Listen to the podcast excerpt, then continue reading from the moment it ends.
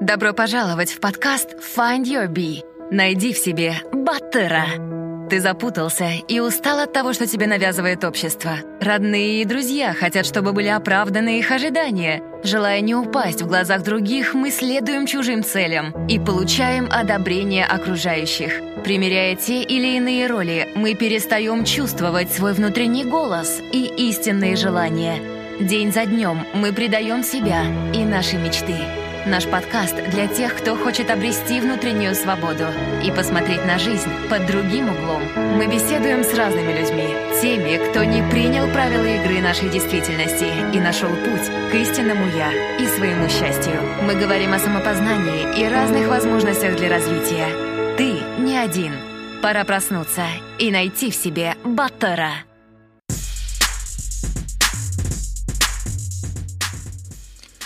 Всем привет, с вами Кайржан, и это подкаст Find Your Bee. Спасибо слушателям за поддержку проекта на Patreon. Ваша поддержка помогает подкасту жить и развиваться. Отдельная благодарность нашим патронам уровня Silver и выше. Это Герим Сарандыкова, Алия Дусаева, Байжан Канафин, Алмаз Урдабаев, Камила Читакбаева, Александр Ли, Бауржан Кырбаев, Саным Парид, Жанар Сламбекова и Арман Губайдулин – Люди нашего поколения, особенно в подкастах, часто говорят о крутых вещах, о стартапах, о спорте, о чтении. Однако параллельно в этом же государстве происходят э, невероятные вещи, в которые трудно поверить молодым, здоровым и неиспорченным людям. Мы сегодня поговорим о состоянии нашей медицины, о ее ужасах, несмотря на то, как сказал наш гость, достаточное финансирование – ситуации в здравоохранении будет рассказывать наш детский невропатолог, кандидат медицинских наук Каргалий Кунеев. Эпизод длится около двух часов, поэтому запаситесь терпением. Слушать иногда просто больно, поэтому можете разбить данный эпизод на несколько сеансов. Начинаем. Итак, у нас сегодня в гостях доктор Каргалий Кунеев. Каргалий, здравствуйте и добро пожаловать на подкаст Find Your Bee. Здравствуйте всем. Мне очень приятно, что моей деятельностью заинтересовались. Вот на все ваши интересующие вопросы я с удовольствием отвечу. Вот, о той ситуации, которая сейчас на данный момент имеет место быть в здравоохранении Республики Казахстан. Угу. Киргали, расскажите о себе для наших слушателей, о вашей работе, чем вы занимаетесь. Да, я детский невролог, Э, закончил в 99 году медицинский институт в Алмате, потом уехал в Санкт-Петербург. Там я прошел ординатуру, аспирантуру, защитил кандидатскую диссертацию, э, и потом вернулся в Казахстан, э, работал неврологом детской инфекционной больницы в Алмате, и потом меня пригласили в Астану, там открывался реабилитационный центр в 2007 году. Я там был заместителем директора э, этого детского реабилитационного центра. Два года проработал в Астане. И э, через два года вернулся обратно в Алмату. Сейчас э, являюсь э, практикующим врачом, детским неврологом. А расскажите, как вы выбрали медицину? Почему пошли в медицину и именно в неврологию, невропатологию? Да, я э, с детства хотел стать, э, ну, во-первых, ветеринарным врачом, когда я очень маленький был. Всю жизнь мечтал быть ветеринарным врачом. И э, в более старших классах я определился, что все-таки больше мне нравится вот, лечение людей, а именно детей лечение. И где-то начиная Э, со старших классов я уже выбрал себе направление, что я буду лечить детей. Вот. Э, сразу после окончания школы поступил в медицинский институт, и э, в конце курсов, в конечных курсах я тоже определился для себя, что обязательно останусь в медицине. На то, на то время это было мало того, что ты закончил, поступил в медицинский институт, мало того, что ты проучился, и мало того, что ты закончил медицинский институт, на то время был актуальный вопрос, останешься ты в медицине или нет. Например, с нашего потока где-то процентов 10 только остались в медицине, остальные все бросили медицину, ушли в коммерцию. Это были 90-е годы, когда медицина была в руинах, Вот. И э, когда вот меня родственники даже отговаривали, э, там, старший брат даже отговаривал, зачем тебе это будешь, э, себя не прокормишь и тому подобное разговоры, когда были, я все-таки э, на последних курсах твердо для себя решил, что все-таки буду оставаться в медицине. И в этом вопросе меня хорошо поддержали родители, они, они э, наоборот э, были рады моему такому решению. Вот. И э, после окончания института я уехал Санкт-Петербург, там тоже э, около шести лет прожил в Санкт-Петербурге. В Санкт-Петербурге я для себя определился, э, что все-таки меня больше всего интересует детская неврология, потому что э, эта область очень такая сложная, но тем не менее очень интересная. Самое главное, если в неврологии понять э, суть, она не такая становится сложной, она становится весьма завлекательной и интересной. Я э, имею стаж сейчас 20 лет, и э, я могу сказать, что я очень сильно люблю свою работу, особенно когда видишь результаты своей работы, когда дети выздоравливают, вот, и от этого получаешь такое э, неопису, неописуемое моральное удовольствие. Угу. И э, действительно в этом и заключается счастье человека. Ну, конечно, там э, может быть, вот я, например, когда учился в медицинском институте, э, там уже в четвертом курсе моя одноклассника, вот, э, мои друзья-одноклассники, это до сих пор мои близкие друзья, мы до сих пор общаемся, дружим темами. Э, мои одноклассники уже в четвертом курсе а, закончили свои институты и уже устраивались на работу. То есть да, уже, да. когда я учился на пятом курсе, они уже работали и зарабатывали деньги. Когда я уже закончил только-только институт, и когда вот передо мной были только открыты дороги, мои одноклассники уже делали определенную начальную карьеру, у них уже зарплата повышалась. И когда я приехал из Санкт-Петербурга, э, полон надежды, что вот э, что я себе представлял так, мне будут предлагать вот такую работу, мне будут предлагать вот такую работу. Uh-huh. И э, я буду думать и решать. Я все-таки, наверное, буду заниматься наукой в Казахстане. Э, мне все-таки научная деятельность э, больше импонировала на тот момент, конечно. Вот. И приехал сюда, и э, когда э, я вот приехал в феврале месяце э, 2005 года, и э, до мая месяца я, представляете, не мог найти себе работу. Три месяца ходил и не мог устроиться. А, в то время главным врачом детской инфекционной больницы была Марьям Кудабаевна. Когда я пытался устроиться на ту кафедру, на другую, везде все было занято, они говорили, размахивали руками, говорили, у нас вот штат набранный, поэтому мы ничего не можем поделать, подождите, может быть, что-то изменится.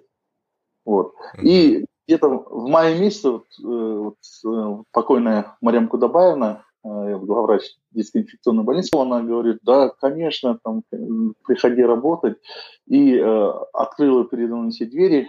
Но в то время, э, когда я к ней обратился, она изыскала возможность, изменила специально для меня свое штатное расписание, ввела там должность невропатолога-консультанта, я вот по всей больнице ходил, консультировал неврологических больных, реанимацию консультировал. Вот, работа была очень интересной, плодотворной, и вот мне удалось там за короткий период, вот хорошо, вот доктора детской инфекционной больницы, они были открыты новым э, методикам, новым знаниям. Вот, мне удалось внедрить за короткий период э, те э, новые новшества, которые я узнал в Санкт-Петербурге, uh-huh. и вот в Алмате они были внедрены. Вот. В дальнейшем потом меня э, пригласили в Астану, там открылся реабилитационный центр, и э, мы вот с нуля запускали, когда вот не было даже никаких ни санпинов, ни каких-то методических рекомендаций в этой организации. Uh-huh. Ничего, голые стены и все, даже врачей не было. Мы, когда э, шел по Надежана Баликбаева, когда в самом начале сидели, э, и, у него, и у меня была паника, что а вдруг мы не наберем врачей, откуда мы столько врачей найдем? Uh-huh. Ну, Э, да, слава богу, что э, приехали из Кокчетава, с Петропавловска доктора переехали, потому что тогда вот государство предоставляло э, докторам общежитие, вот, и они размещались в общежитии, и штат был набран достаточно э, быстро, вот. И э, благодаря этому нам удалось вот, э, в срок запустить детский реабилитационный центр. Он, в принципе, является сейчас э, ведущим э, детским реабилитационным центром э, республики. Э, работу я свою очень сильно люблю, и, и она мне приносит очень большое моральное удовлетворение. Э, и мне кажется, вот это в жизни самое главное. Чтобы, самое главное, чтобы работа тебе приносила удовлетворение. Да. Я так понял из ваших слов, что наверняка положение сейчас э, меняется, и интерес к медицине растет э, среди абитуриентов. Вот как вы думаете, больше людей сейчас э, идут в медицину? Ну, сейчас, в любом случае, вот удивительный факт, несмотря на то, что здравоохранение находится в плачевном состоянии, причем э, плачевное состояние, э, оно на самом деле никак не улучшается, и нету таких тенденций в улучшении этого состояния. Да? Несмотря на то, что правительство выделяет огромные средства, из-за того, что вот у медицинской власти находятся немного не те люди, делают немножко не то, соответственно, вот здравоохранение у нас такое находится в таком плачевном состоянии. Но э, в любом случае, вот мой племянник, например, да, вот э, родной племянник, uh-huh. э, вот лично я его отговаривал чтобы он не поступал. Он сейчас на втором курсе, он все равно выбрал, он говорит, вот я хочу, он сначала кардиохирургом хочет, потом сейчас нейрохирургом решил стать. Uh-huh. Вот. Э, то есть вот в, любом случае, когда э, люди выбирают, мне кажется, э, действительно есть какой-то вот люди выбирают не того, что там, что что э, перспектив нет или, или что-то. Все-таки с надеждой, что пока они закончат, пока они наберутся опытом, что-то изменится в Казахстане угу. вот, в сфере здравоохранения. Ага. Ну, вы, в принципе, уже поставили, дали характеристику нашей медицине, э, сказали, плачевно, но вот, э, вот что именно, каков диагноз э, нашей диагноз нашей а, системы здравоохранения, какие проблемы? Ну, да, диагноз нашей системы здравоохранения, ну, если вот систему здравоохранения брать как пациента, то пациент лежит в коме, э, те э, лечебные мероприятия, которые вот, э, пытаются вывести пациента из комы, а, они впустую, и в большинстве случаев э, не, используются неэффективные средства. Да, вот, допустим, те же э, пытаются вливать, пытаются решить проблему финансирования, огромное количество финансирования. Вот, и это пытались сделать и вот когда вот Казахстан э, начало 2000-х годов, когда вот, э, нефтяной рынок был на пике, и Казахстан вот выстроил Э, э, дворцы, целые дворцы, да, вот э, по республике. Там, uh-huh. Хотя это тоже было ошибкой на тот момент, потому что мы, мы получили в наследство от Советского Союза такую систему здравоохранения, как, где, как, которая во главе угла стержнем системы здравоохранения является организация здравоохранения. А вокруг организации здравоохранения э, ходят пациенты. То есть она была не пациентоориентированной системой здравоохранения. Э, последние несколько десятков лет в мире выстраивается а, абсолютно иная система здравоохранения, именно пациентоориентированная система здравоохранения. То есть система здравоохранения должна быть ориентирована на каждого пациента.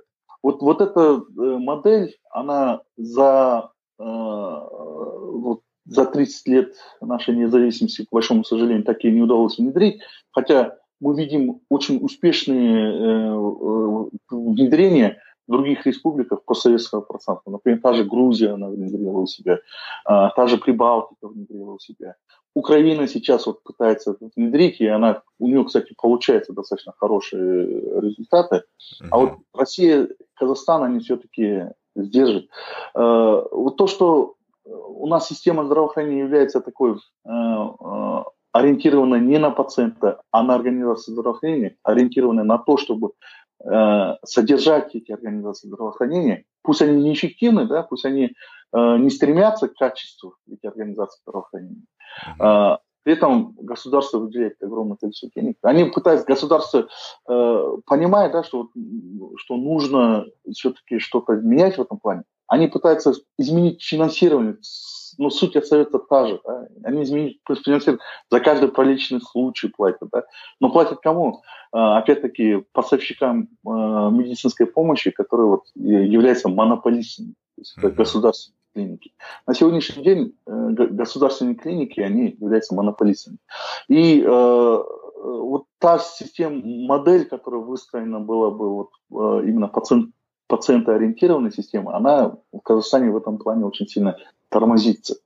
А, то есть вот в начале 2005-х годов, когда вливали огромные средства, выстроили большое количество клиник, это, ну, в принципе, это плохого в этом ничего нету, да, то есть методики новые, но при этом в большинстве случаев э, клиники Эм, те э, закупленные медицинское оборудование, они пустуют, да, потому что если они работают, то они достаточно неэффективно работают. То есть э, в любом случае вот такой ориентированной на качество нету, то есть конкурентной среди здравоохранения нету.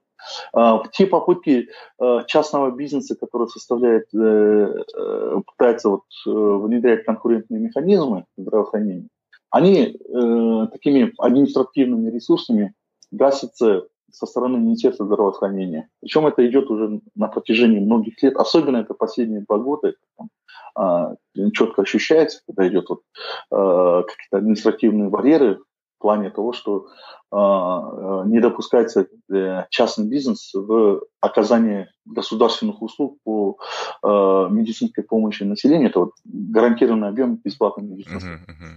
Вот. А, это, конечно, очень печально, потому что любой человек понимает, что там, где есть конкуренция, там, там есть э, стремление поставщиков к качеству. Понимаете? Да, да.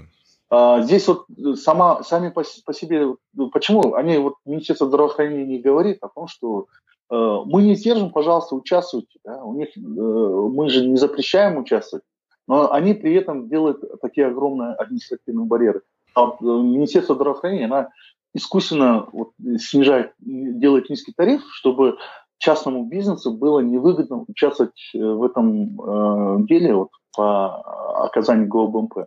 А, вот вы спросите, а, а как тогда выживают э, государственные клиники? Uh-huh. А государственные клиники выживают очень просто, потому что у них есть другие трансферты с, с государства на приобретение оборудования, на обслуживание этих оборудований. Да? Uh-huh. А, государственным клиникам э, из, других э, из других источников платится там, на, на построение там, какого-то там э, строения, да, если это необходимо. То есть они запрос республиканский бюджет подали, республиканский бюджет рассмотрел, там, допустим, то строение, там, допустим, ну, 2000 квадратных метров, себестоимость одного, одного будет стоить, там, допустим, максимум ну, 200-300 тысяч, ну, я утрирую, грубо говорю, да, они подадут там э, бюджетную комиссию, что себестоимость будет стоить там ну, 500 тысяч, да, uh-huh. ну, Понятно, почему это делается, да. Э, система здравоохранения Республики Казахстан, она э, насквозь погрязла в коррупции, насквозь. И ежед, ежед, еженедельно мы видим, что э, вот кого-то задерживают, кого-то арестовывают, э, какие-то механизмы, вот те, те же э, препараты, которые должны были выделяться пациентам бесплатно, они обнаруживаются в Киргизстане и в Узбекистане. Да, вот, продаются. Да.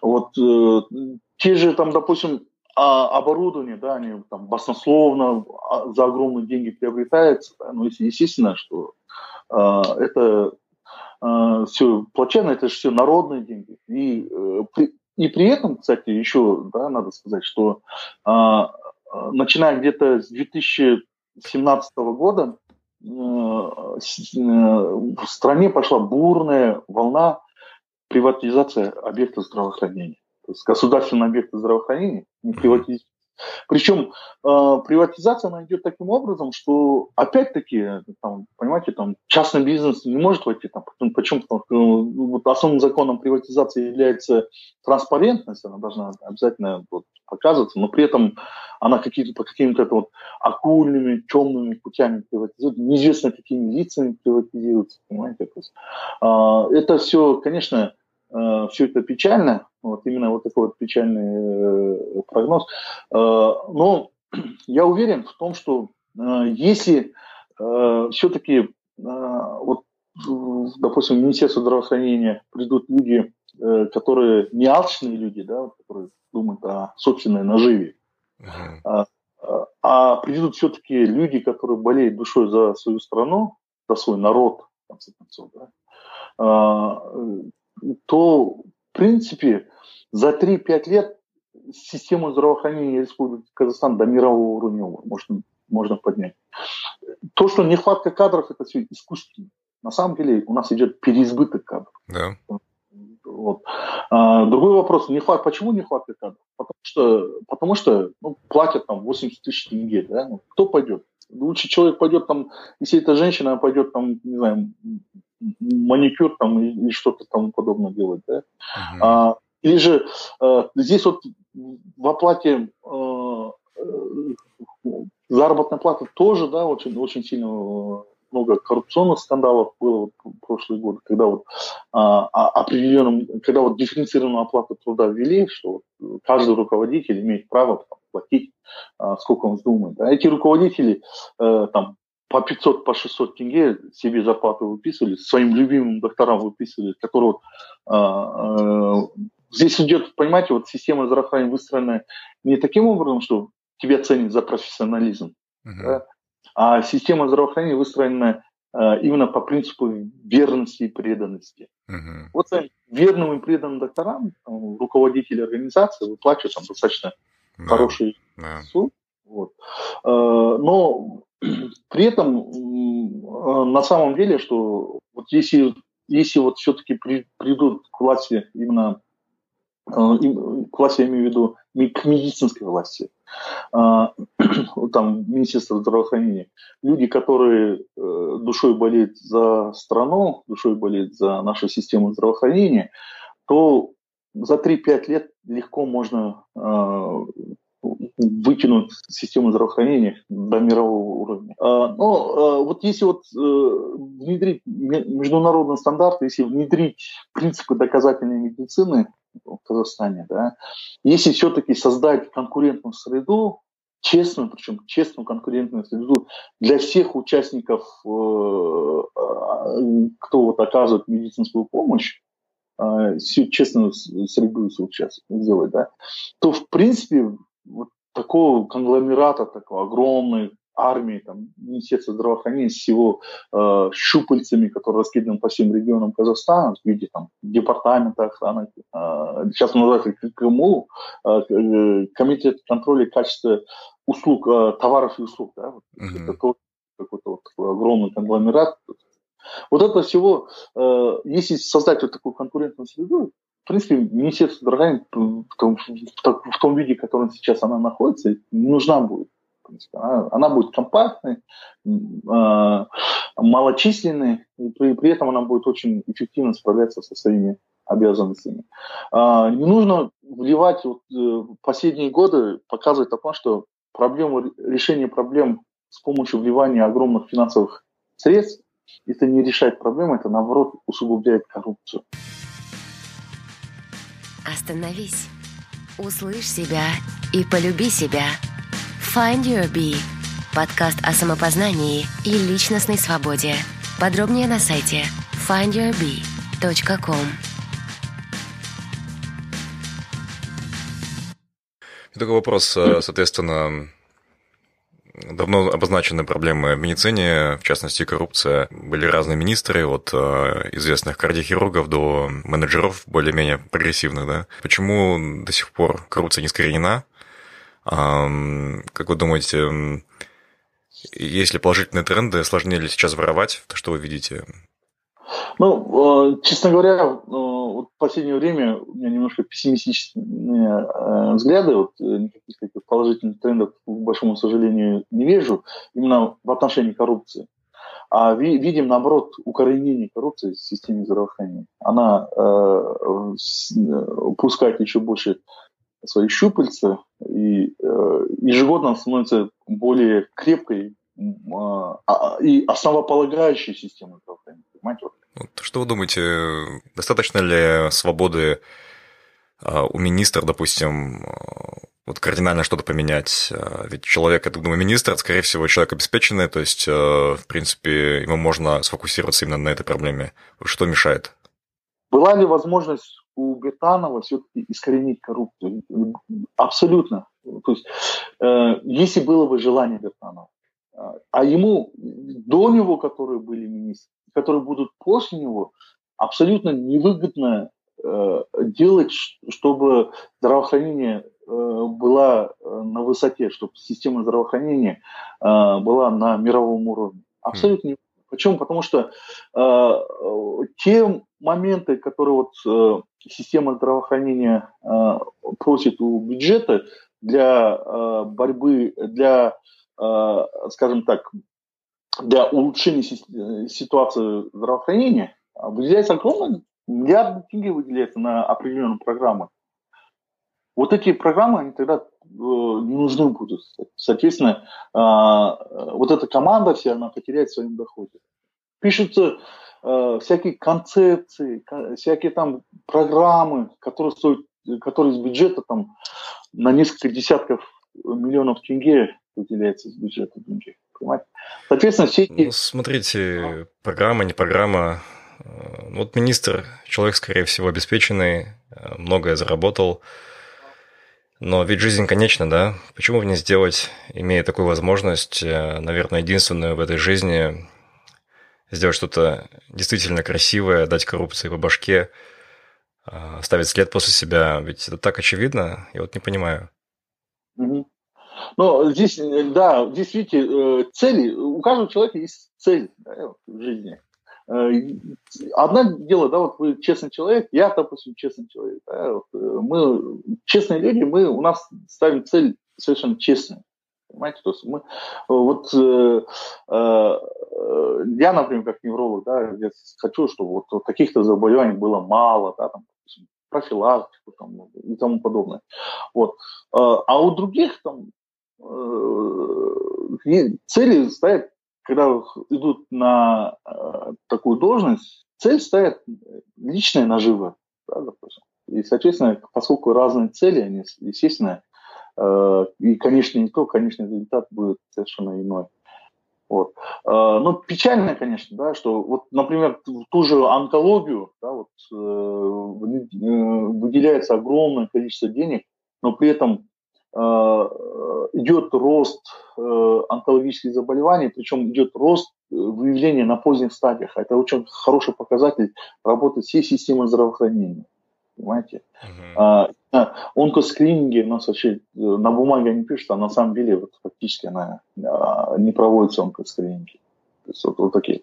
А куда выделяется же из бюджета огромное количество? Куда uh-huh. они идут, совершенно непонятно. Конечно, здесь, здесь, здесь проблема не, не только в том, чтобы а, а, чтобы вот как-то вот искоренить коррупцию. Механизмов искоренения коррупции масса, очень много. Да. И при желании можно, можно в одночасье э, коррупцию искоренить. Да. Но вопрос в другом. Выгодно ли это министру или нет? И то, что мы видим, то, что в последнее время да, задерживается, уже из своей команды э, э министра, да, там, уже задерживаются такие люди, которые уже до того стали, знаете, вот э, общий человеческий облик потеряли.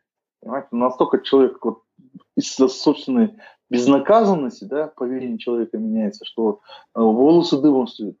Вот этот человек, который вот, э, там, Петропавловск или Павлодарск, я не помню, управление, область здрава, да, он э, на на совещании, представляете, идет совещание с главных врачей региона области, да, угу. он нападает на одного главного врача, избивает его, вытаскивает ему очки из глаза, да, ломает очки, и осколок, осколок же этих очков вбивает ему в глаза. Ужас. Э, это, это, это люди с высшим медицинским образованием вытворяют. До того, вот эта вот безнаказанность, э, вот эта вот вседозволенность дошло до того, что вот мы, к большому сожалению, в 21 веке, когда мир движется к таким э, прекрасным э, принципам мироустройства, да, там, да, вот, толерантность и тому подобное, да, мы возвращаемся в феодальный строй, байский феодальный строй. Ну, это печально, конечно. А, смотрите, клятва Гиппократа сегодня это что-то значит для врачей? Что-то сакральное?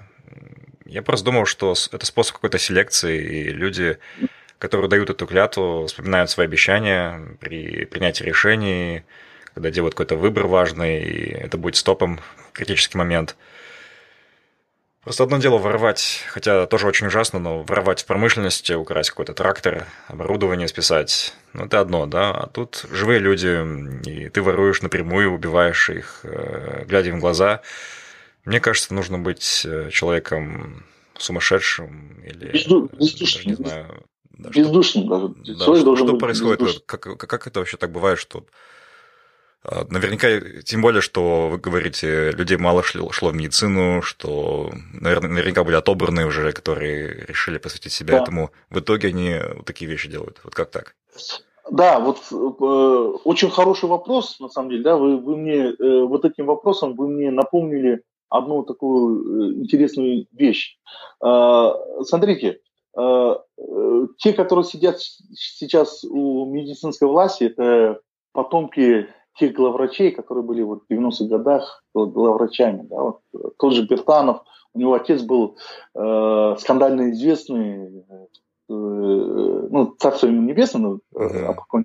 нельзя плохо говорить. Но он был известный врач э, больницы скорой медицинской помощи, да, который, mm. в принципе, вот. А было, у меня один раз была беседа с э, одним профессором, Э, мы с ним как-то вот на эту тему разговаривали, о том, что о коррупции здравоохранения, это было еще в 2009-2010 год, где-то в лет 10 назад. Вот эта беседа мне с ним очень понравилась. Это известный профессор, он а, по организации здравоохранения, заведующий кафедрой организации здравоохранения э, Освенярском институте. Вот.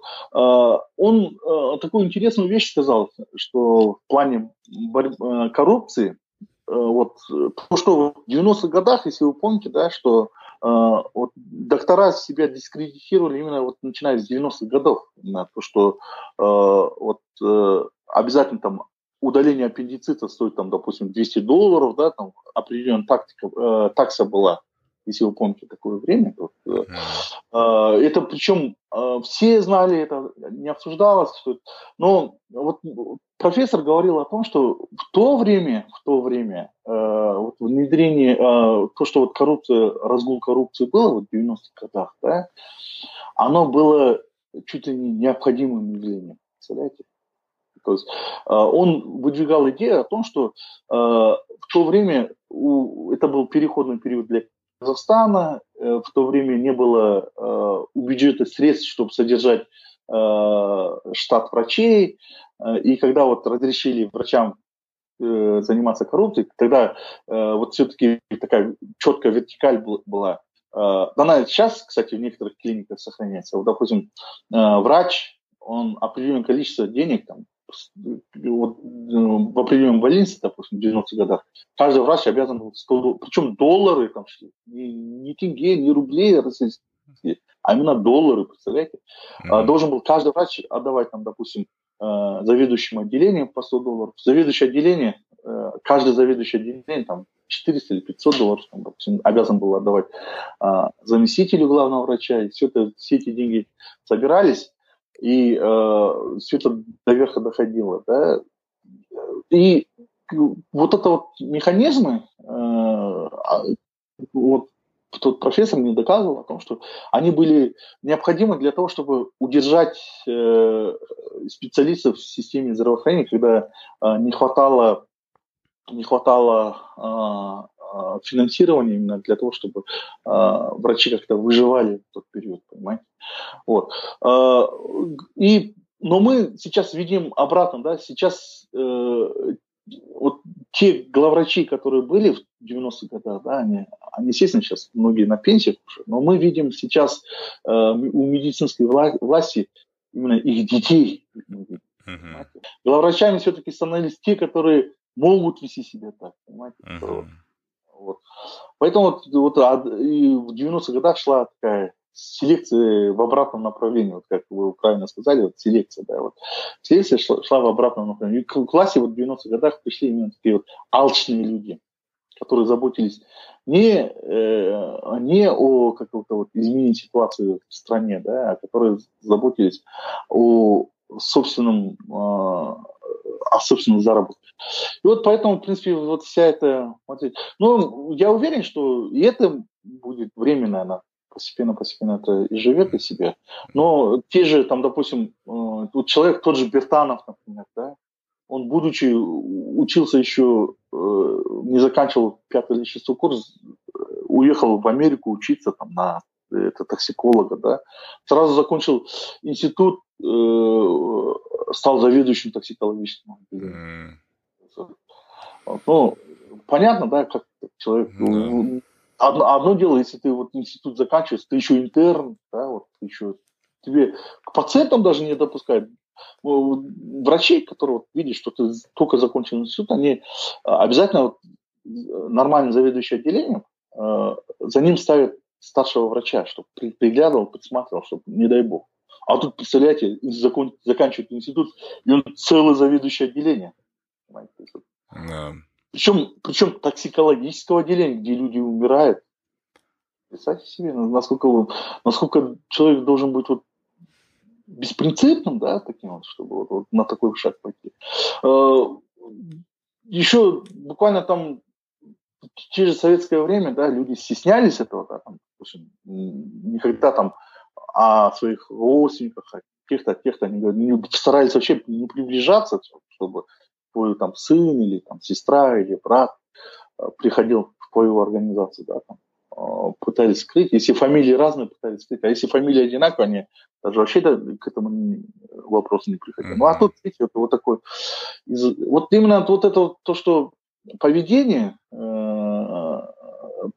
человека, который вот именно ведет себя безнаказанность и вседозволенность, она, естественно, порождает и вот такое вот а, аморальное поведение людей. Да, ну, как вы думаете, допустим, человек работает э, в какой-нибудь больнице, не в частной, а зарплата маленькая, э, работы очень много, стресс.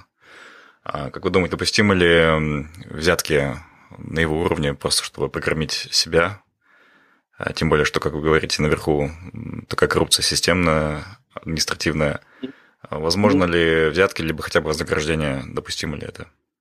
А, ну, э, есть даже, по-моему, какой-то закон, э, вот мне, кстати, кто-то мне ссылку давал, давно это еще было, э, оказывается, до 25 тысяч это не является коррупцией. Да, mm. есть, а, или до, да, до 25 тысяч является коррупцией. Но это, если это будет все-таки систематически все, ну, допустим, э, э, вы поступаете, а я врач, вас не принимаю на работу, говорю, давайте мне 20 тысяч, тогда приму. И у всех я это вот такую практику я провожу. Естественно, это нарушение, да, то есть это, э, ладно, там это человеческие законы, да, вот нарушение против своей совести, скажем, это, мне кажется, совершенно неприемлемо, да. А вот если там человек после того, как его прооперировали, там, допустим, очень удачно, да, и человек счастлив, у него была, он до этого момента мучился с болями, страдал, э, несколько лет мучился, а до этого доктора ходил он к многим докторам, никто разобраться не мог, а этот доктор разобрался, прооперировал, и он исчезли у него эти боли. Угу. Естественно, у него счастье, да, он готов за, за эти дела, он готов даже э, машину, которая ездит под собой, да, отдать. Я знаю, кстати, примеры такие. Вот один такой хирург, э, он, у него была, ему даже квартиру подарили. Uh-huh, uh-huh. Ну да. Да. То есть он э, спас ребенка его, он прооперировал, никто до этого не брался, говорили, что так-то, так-то, он спас, и тот человек, отец этого ребенка, он понимал, что если, если бы не сделали вовремя, то он потерял бы сына. Он этому человеку подарил квартиру. Вот э, очень э, много таких примеров, когда, допустим, люди э, каким-то образом за хорошие какие-то поступки, за хорошие поступки врача там, дарят какие-то презенты. Ну, мне кажется, это, в принципе, это в порядке, ну, нормально. Да, да, да. да. В свое время Симашко говорил, что э, врачам платить зарплату не нужно, хорошего врача народ прокормит. Да, да. Такой, вот такая поговорка была.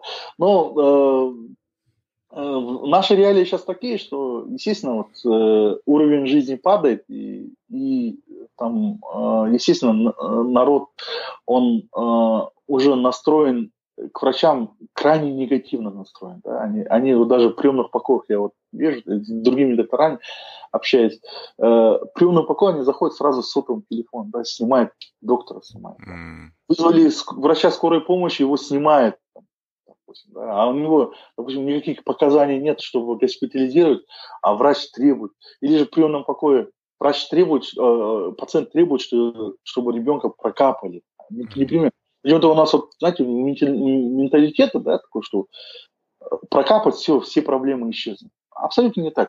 Капельница это, это относится к э, малой операции, сама по себе капельница э, э, может привести к осложнениям. Например, э, капельница э, может образовать микротромбы, э, где игла, да, и она может потом забить, и сердце может забить, и головной мозг может забить, то есть может инсульт или инфаркт может развиться, или же почки какие-то заболевания.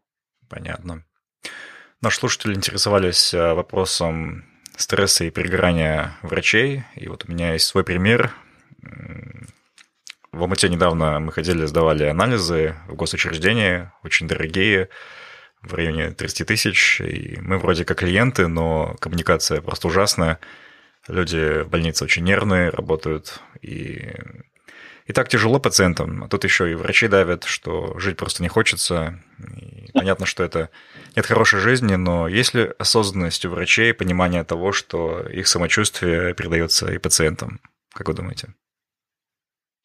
Да, вот вопрос очень хороший. Вот, кстати, вопрос о профессиональном выгорании врачей.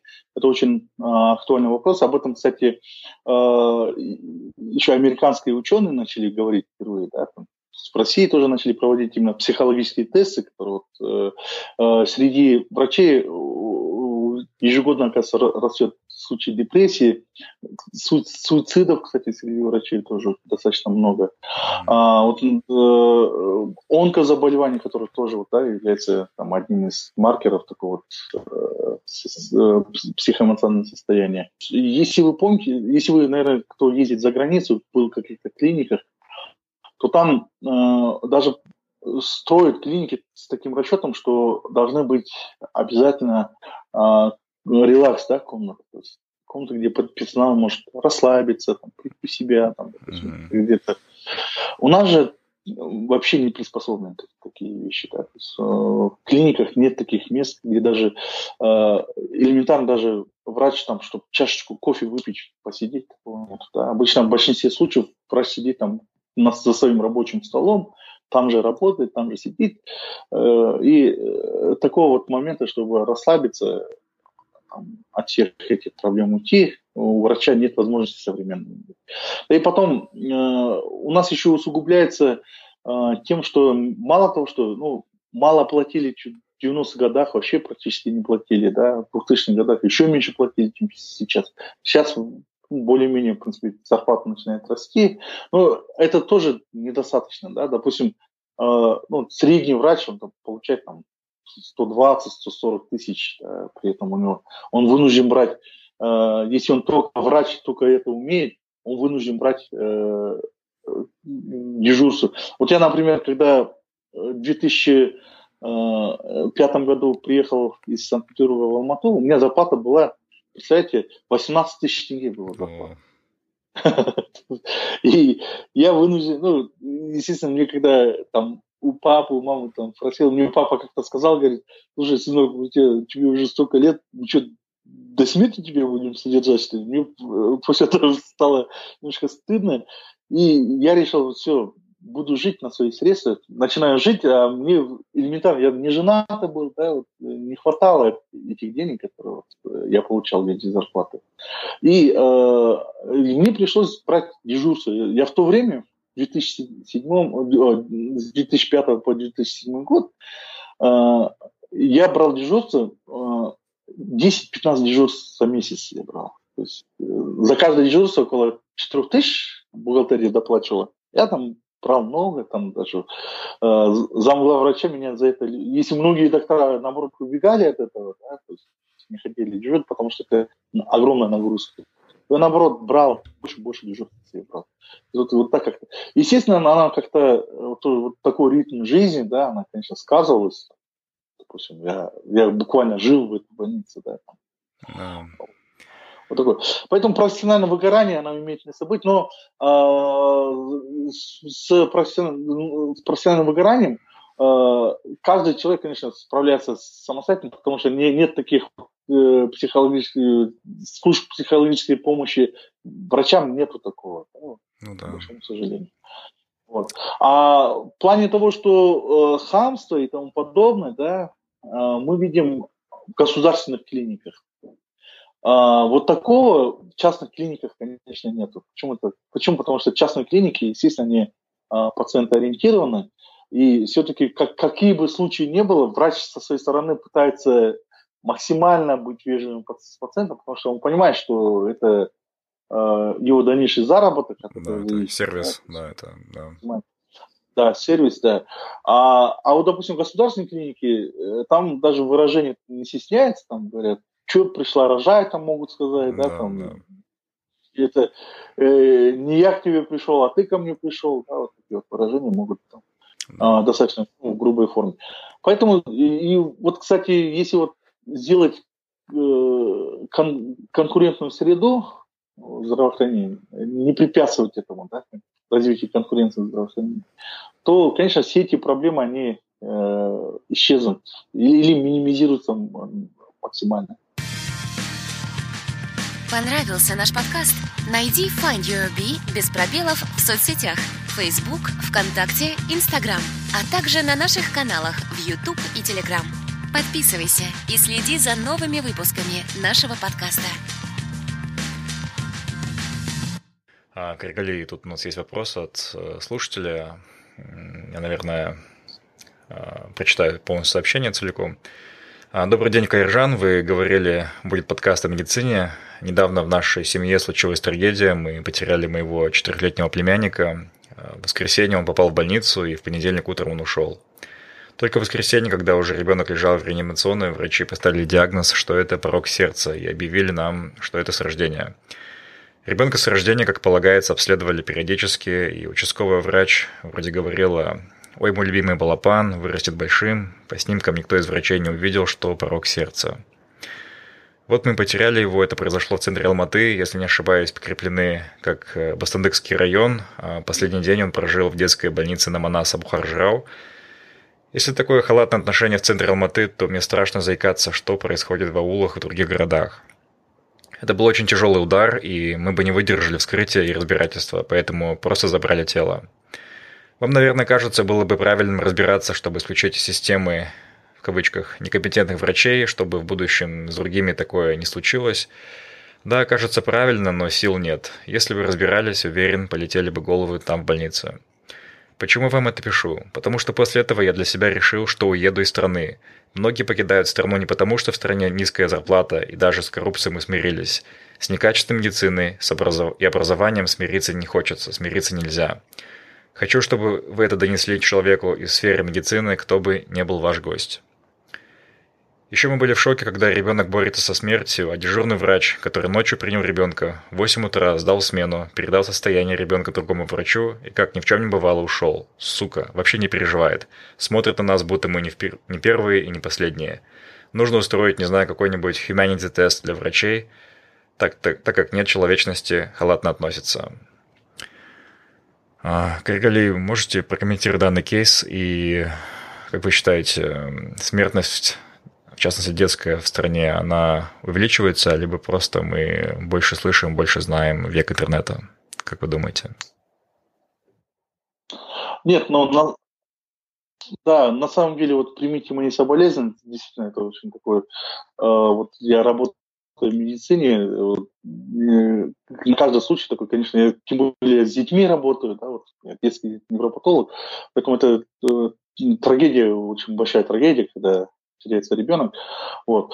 Э, здесь, конечно, здесь э, то, что сделали и э, снимки, если сделали, УЗИ сделали, если на УЗИ не обнаружили такие явления, то, конечно, здесь сложно сказать, понимаете, то есть по, некоторые пороки сердца, они могут проявляться там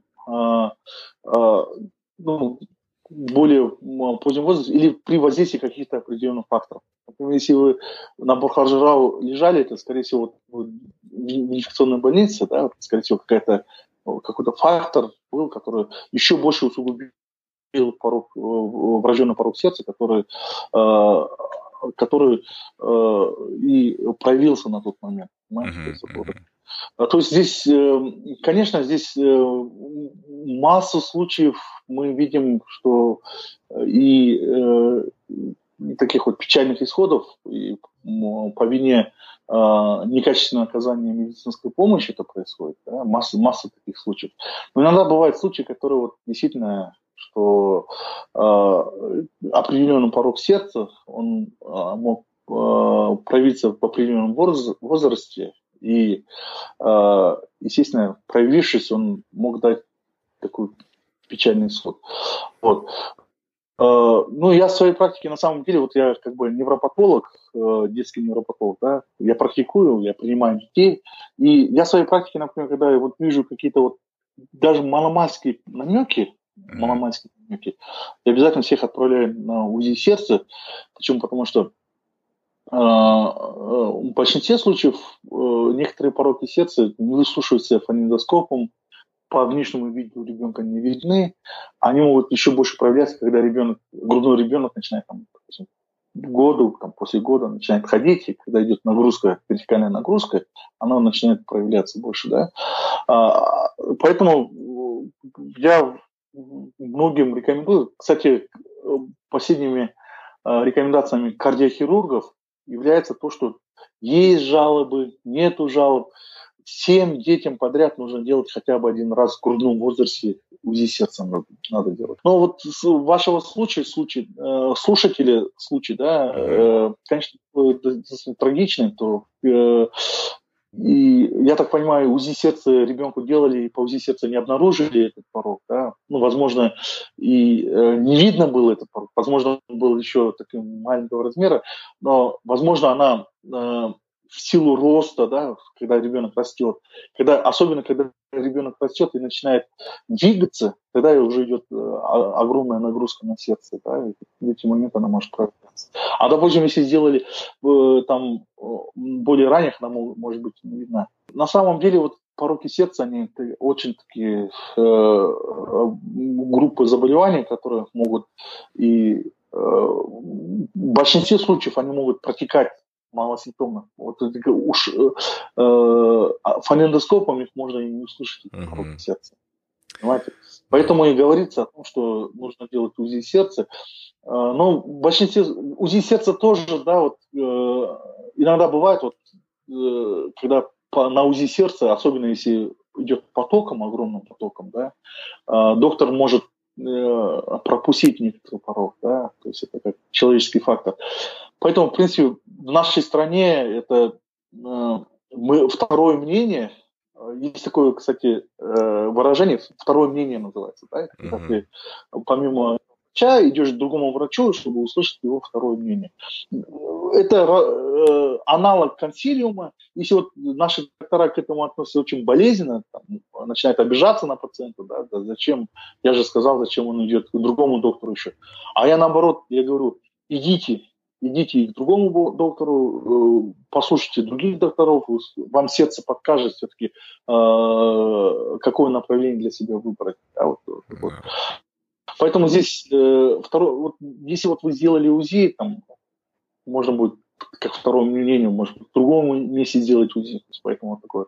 А на самом деле, что здесь, видите, здесь э, у нас ошибки врача, они приравнены к уголовной ответственности. Uh-huh. Вот.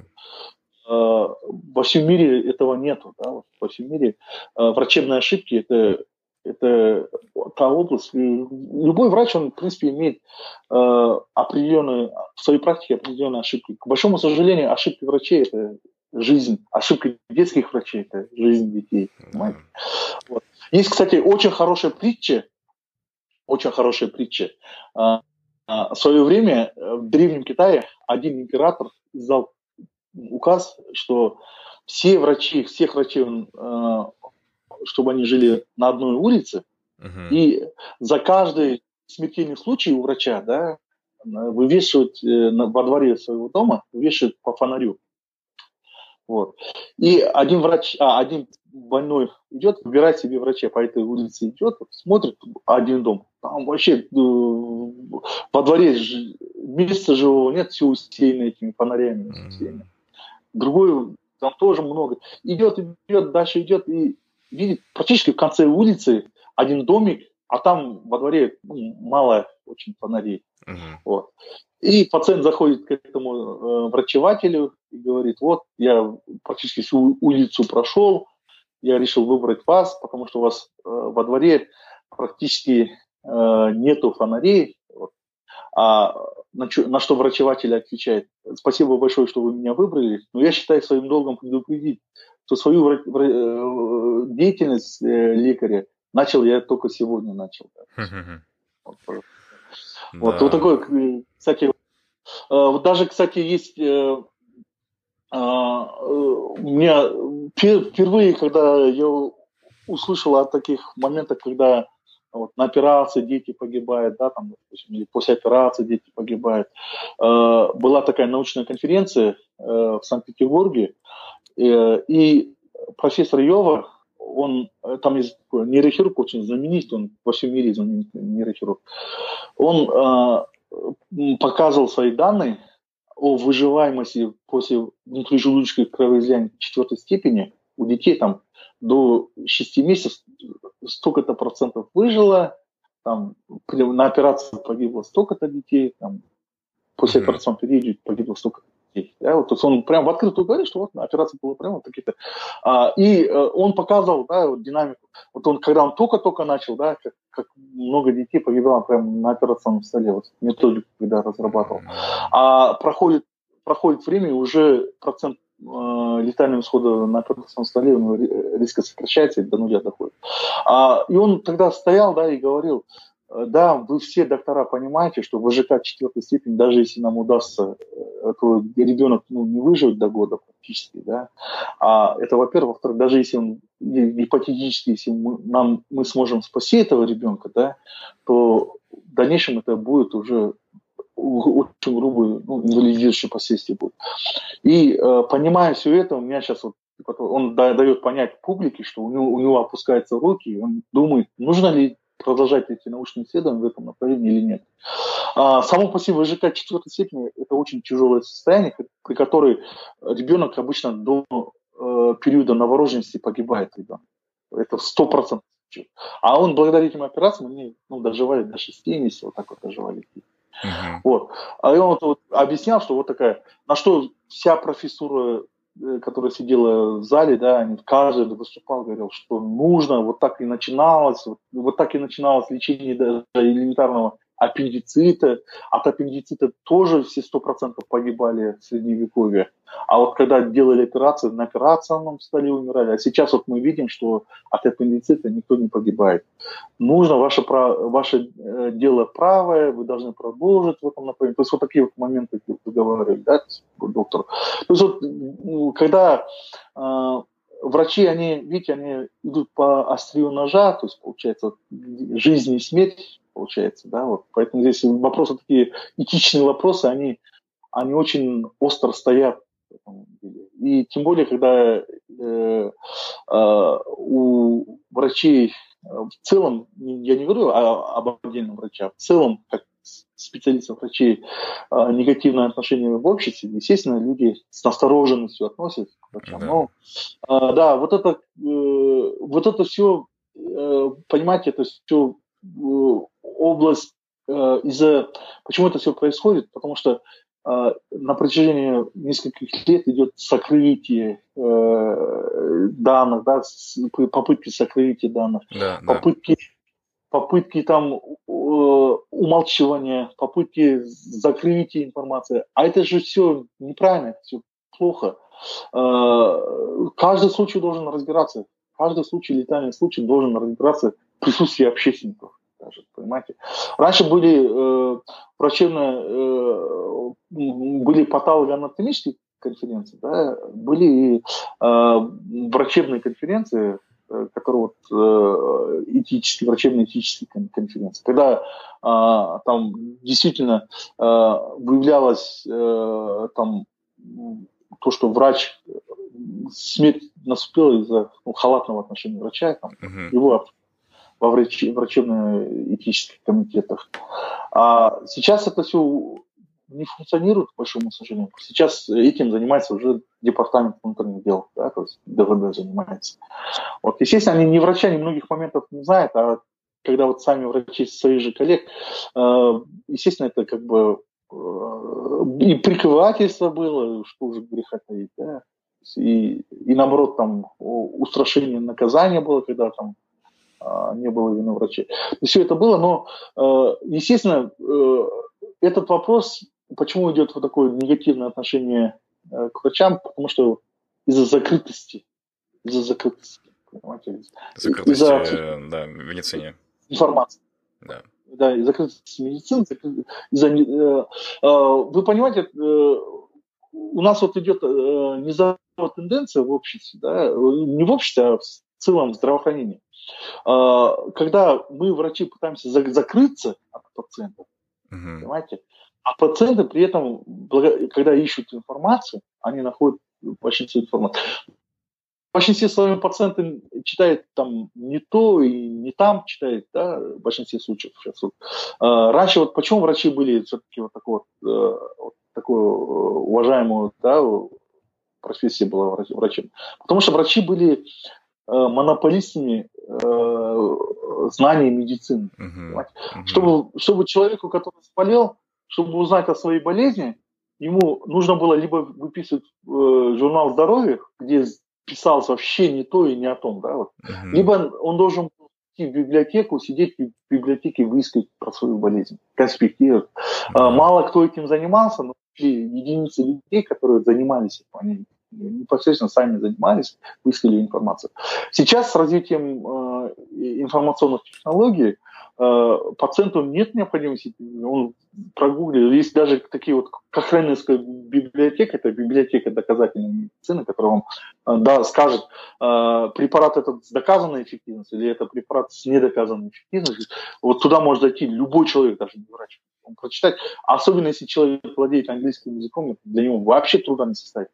Человек, который владеет английским языком, он может и про болезнь достаточно э, э, подробно узнать, да, что творится в мире, и про методики лечения. Э, я даже на своем приеме э, начинаю видеть, вот когда, допустим, ребенок э, страдает каким-то хронической болезнью, и там, а мама, там, по маме видно, что она э, такая щепетильная, что она ищет информацию, узнает, знает, читает, да, Э, мы видим, что, в принципе, по знанию мама, она ничем не уступает врачу. Даже во многих вопросах она даже превосходит врача. Понимаете? Mm-hmm. Именно по этому заболеванию. Поэтому это надо принять, и э, с этим надо жить. Это, это ну, времена изменились, врачи уже не являются монополистами э, знаний медицины, понимаете? Это знания стали и это хорошо. Это абсолютно правильно и хорошо. Вот. А, но вопрос в другом. Доктора начинают закрываться. Причем не, не доктора закрываться, а именно часть нашей системы начинает закрываться и скрывать информацию. А, в самой статистике начинают проводить там а, сокрытие случаев, да. манипуляции статистики начинают проводить. Там они отчитываются, министр отчитывается об одном, да, вот он говорит, вот так-то, так-то, так-то было. А когда ты первичный материал обрабатываешь, оказывается, вообще не так, как министр рассказывает. Да? Он в своих докладах там цифры изменил, а, а первичный материал, когда я обрабатываю, я люблю обрабатывать первичный материал. Да? Когда ты обрабатываешь первичный материал, там совершенно другой. Вот, вот такие. И э, здесь, конечно, все исходит э, недаром же поговорка есть. Рыба гниет с головы. Да? Да. Вся эта система здравоохранения, к большому сожалению, из-за того, что вот у нас в Министерстве здравоохранения вот такие вот люди сидят. Да, а, давайте перейдем к вопросу по вашей гражданской активности, э, в частности, в интернете. А, вот сейчас вот кейс есть, э, где вы выступаете против э, приватизации единственной в Алмате бесплатной да. детской стоматологической поликлиники. Вот расскажите, ну, если получится, может, не так покороче, да, ну, что вот хронология событий, вот почему вы за это взялись, а, какие успехи, какие проблемы у вас сейчас на пути? Да, э, очень хороший вопрос. Э, я за это взялся где-то э, в числах 20 ноября прошлого года, когда я совершенно случайно на Фейсбуке, там была такая группа общество содействия пациентов. В этой группе я совершенно случайно обнаружил пост одного человека, который описывал, что вот продали детскую стоматологическую поликлинику, купила Молдогасимова, там это директор общественного а, ДОС города Алматы, вот она вместе со своим братом купила это. И, ну, ладно, да, казалось бы, что у нас в Казахстане продается, не продается, там много чего продается. Почему меня это как бы за живое задело, да? Потому что, э, во-первых, само по себе, вот детская стоматологическая поликлиника это единственная в городе, ее больше такой нету в городе. Она единственная. Во-вторых, туда я как пациент, э, как э, отец э, троих детей, там лечится, у меня мои дети лечат, проходят лечение. И вот на практике я тоже вижу, что многие дети, которые наблюдаются у меня, тоже там лечатся. Вот. Меня очень сильно из, из колеи выбило, вот как прям, прям даже прям тоже э, не смог эмоции свои сдержать. Э, когда из аккаунта до города Алматы пишет сама Молдогасимова в комментариях. Э, сейчас сущность э, складывается в том, что, э, ну, если своими словами сказать, в том, что, да, купил мой брат, ну, я не покупала, я тут ни при чем, не верьте недостоверным слухам, а вам, общественность, типа, это не ваше дело. Любой человек может, он, он бизнесмен, любой человек может покупать. Вот это меня просто с колеи выбило. Ну, как человека, который вот э, не может э, пройти мимо вопиющей несправедливости. Я, естественно, я написал, что вот комментарий, что вы не имели такого права, потому что это аффилированность называется. Вы как э, должностное лицо, которое контролирует качество медицинских услуг, а покупает ваш родной брат. Естественно, о каком качестве медицинских услуг в дальнейшем может идти речь. Вот, вы не имели права это делать, написал. И на следующий день я на своем пост, э, странице сделал э, опрос алматинцев, там около там, тысячи человек проголосовало, и все были против продажи частной руки. Я начал запрашивать Акимат, э, изучил сначала для себя, изучил все законы по приватизации, э, как бывает, что бывает. И одним из условий является транспарентность. Но при этом в других торгах есть, да, выдают там итоги торгов и тому подобное. А в этом торгах вообще мало информации, практически нет. Ни договора, ничего нет. Я запрашиваю информацию у Акимата, вот на каком основании, там, и ну, прошу предоставьте, э, предоставьте да, вот, э, информацию, там, договор купли-продажи и протоколы торгов. Но я для себя хотел понять, насколько это, э, может быть, они действительно, там, может быть, я, вы знаете, вот когда частный бизнес идет в здравоохранение, всегда хорошо. Может быть, я, не знаю, своими действиями я помешаю частному бизнесу, да, кто его знает. Я для себя хотел понять. А Акимат мне на отрыв отказывается давать, знаете, нарушение закона. Вот. Ну и, естественно, когда вот такие моменты, да, э, подкрадываются сомнения у человека, думаешь, ну как так, э, они обязаны предоставить, они не предоставляют. Ссылается на коммерческую тайну, представляете, продаются народное имущество, да, да. народное это имущество, да, они говорят, это коммерческая тайна, кому продали. Потом э, э, персонализация данных. Если человек боится своих данных, зачем он участвует в покупке на, народного имущества?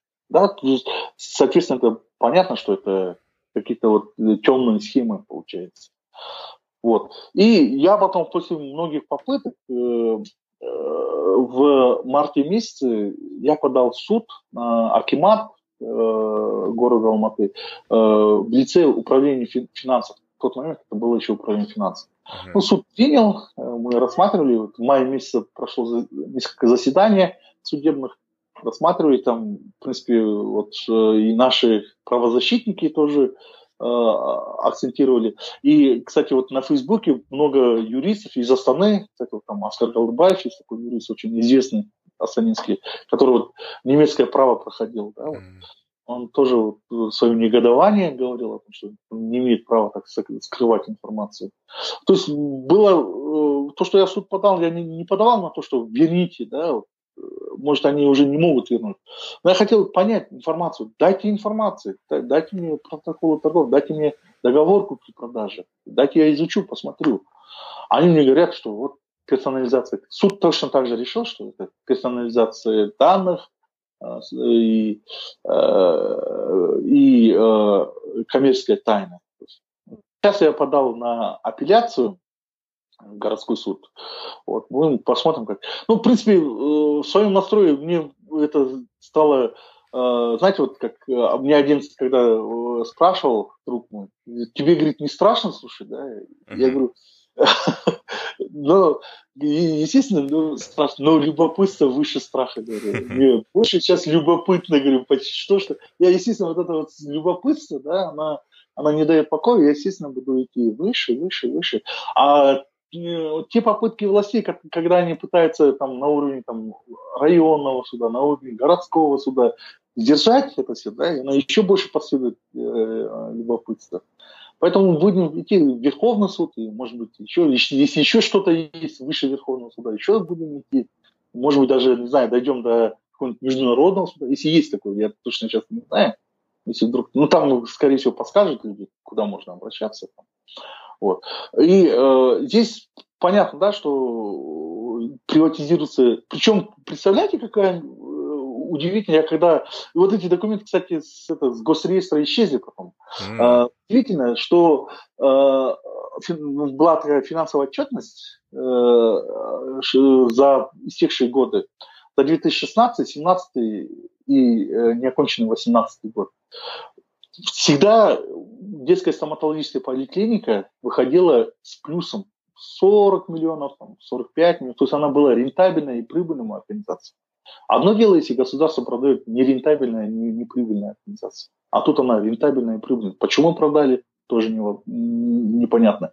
И представляете, а, пишется, что э, на момент проведения торгов на счету у детской стоматологической поликлиники было, э, то есть за, за три месяца, которое, ну, около, может быть, 100 миллионов тенге уже было. Представляете? Yeah. То есть люди за деньги купили деньги. Yeah. а Стаб Бендер отдыхает. Это, yeah. да. Вот. И э, вот поэтому они вот 14 ноября провели тендер, там э, потом в дальнейшем доктор, который работает в детской стоматологической поликлинике, рассказала подробности. Э, а, оказывается, 14 же ноября Молдогасимова со своей свитой пришла в эту поликлинику, показывала всем а, а, э, решение, это, то, что они выиграли тендер, бумагу, Угу. Хотя нет ни правоустанавливающих документов. Еще Министерство а, управления здравоохранением, не подпис... управление финансов даже не подписал э, прием, акта приема передачи, еще нет. Они в этот же день после того, как пришли, я, мы владельцы, давайте, типа, и поставили э, бухгалтерии поставили, кассе поставили, э, в аптеке и на складе э, закрыли и э, этим опечатали, представляете? И охрану свою. А представьте, а это было 12.30, а у детей еще рот открытый, им надо там анестезию делать, то есть с аптеки надо э, эти анестетики брать, да, э, там со склада надо тоже, то есть рабочий процесс идет, а все, она застопорилась в 12.30 с их приходом. И только к 4-5 вечера пришлось вмешиваться управлению финансов, управлению здравоохранения города. Они на словах объяснили этой Молдогасимовой, что она не имеет пока права так поступать, если хотите, можете э, за дверью выставить охрану, пусть они проверяют всех выходящих. А так вы пока не имеете права. То есть, а и теперь становится понятно, почему они э, пытали, пытались бухгалтерию да, скинуть, потому что э, на счету-то у него был, было около 100 миллионов, они, они об этом думали. Понимаете? Yeah, yeah. И это печально. И, э, то есть, они быстро-быстро-быстро, не имея правоустанавливающих документов еще, ну, естественно, когда, знаете, вот такой чиновник, скандально известный, она чиновник, кстати, Молдогасимова, с ним вообще все боятся связываться. Э, когда она подходит и говорит, иди, главврач, уходи, он, естественно, берет и пишет заявление, уходит по собственным делам. В этот же день он ушел, представляете? Yeah. А, они поставили там своего человека, вот, сейчас они функционируют, в принципе. Вот такой вот момент. Ага. Остановись, услышь себя и полюби себя. Find Your Bee. Подкаст о самопознании и личностной свободе. Подробнее на сайте findyourbee.com. Да, э, ну вот у вас на Фейсбуке написали, что э, было возбуждено уголовное дело, да, э, на вас по этому поводу.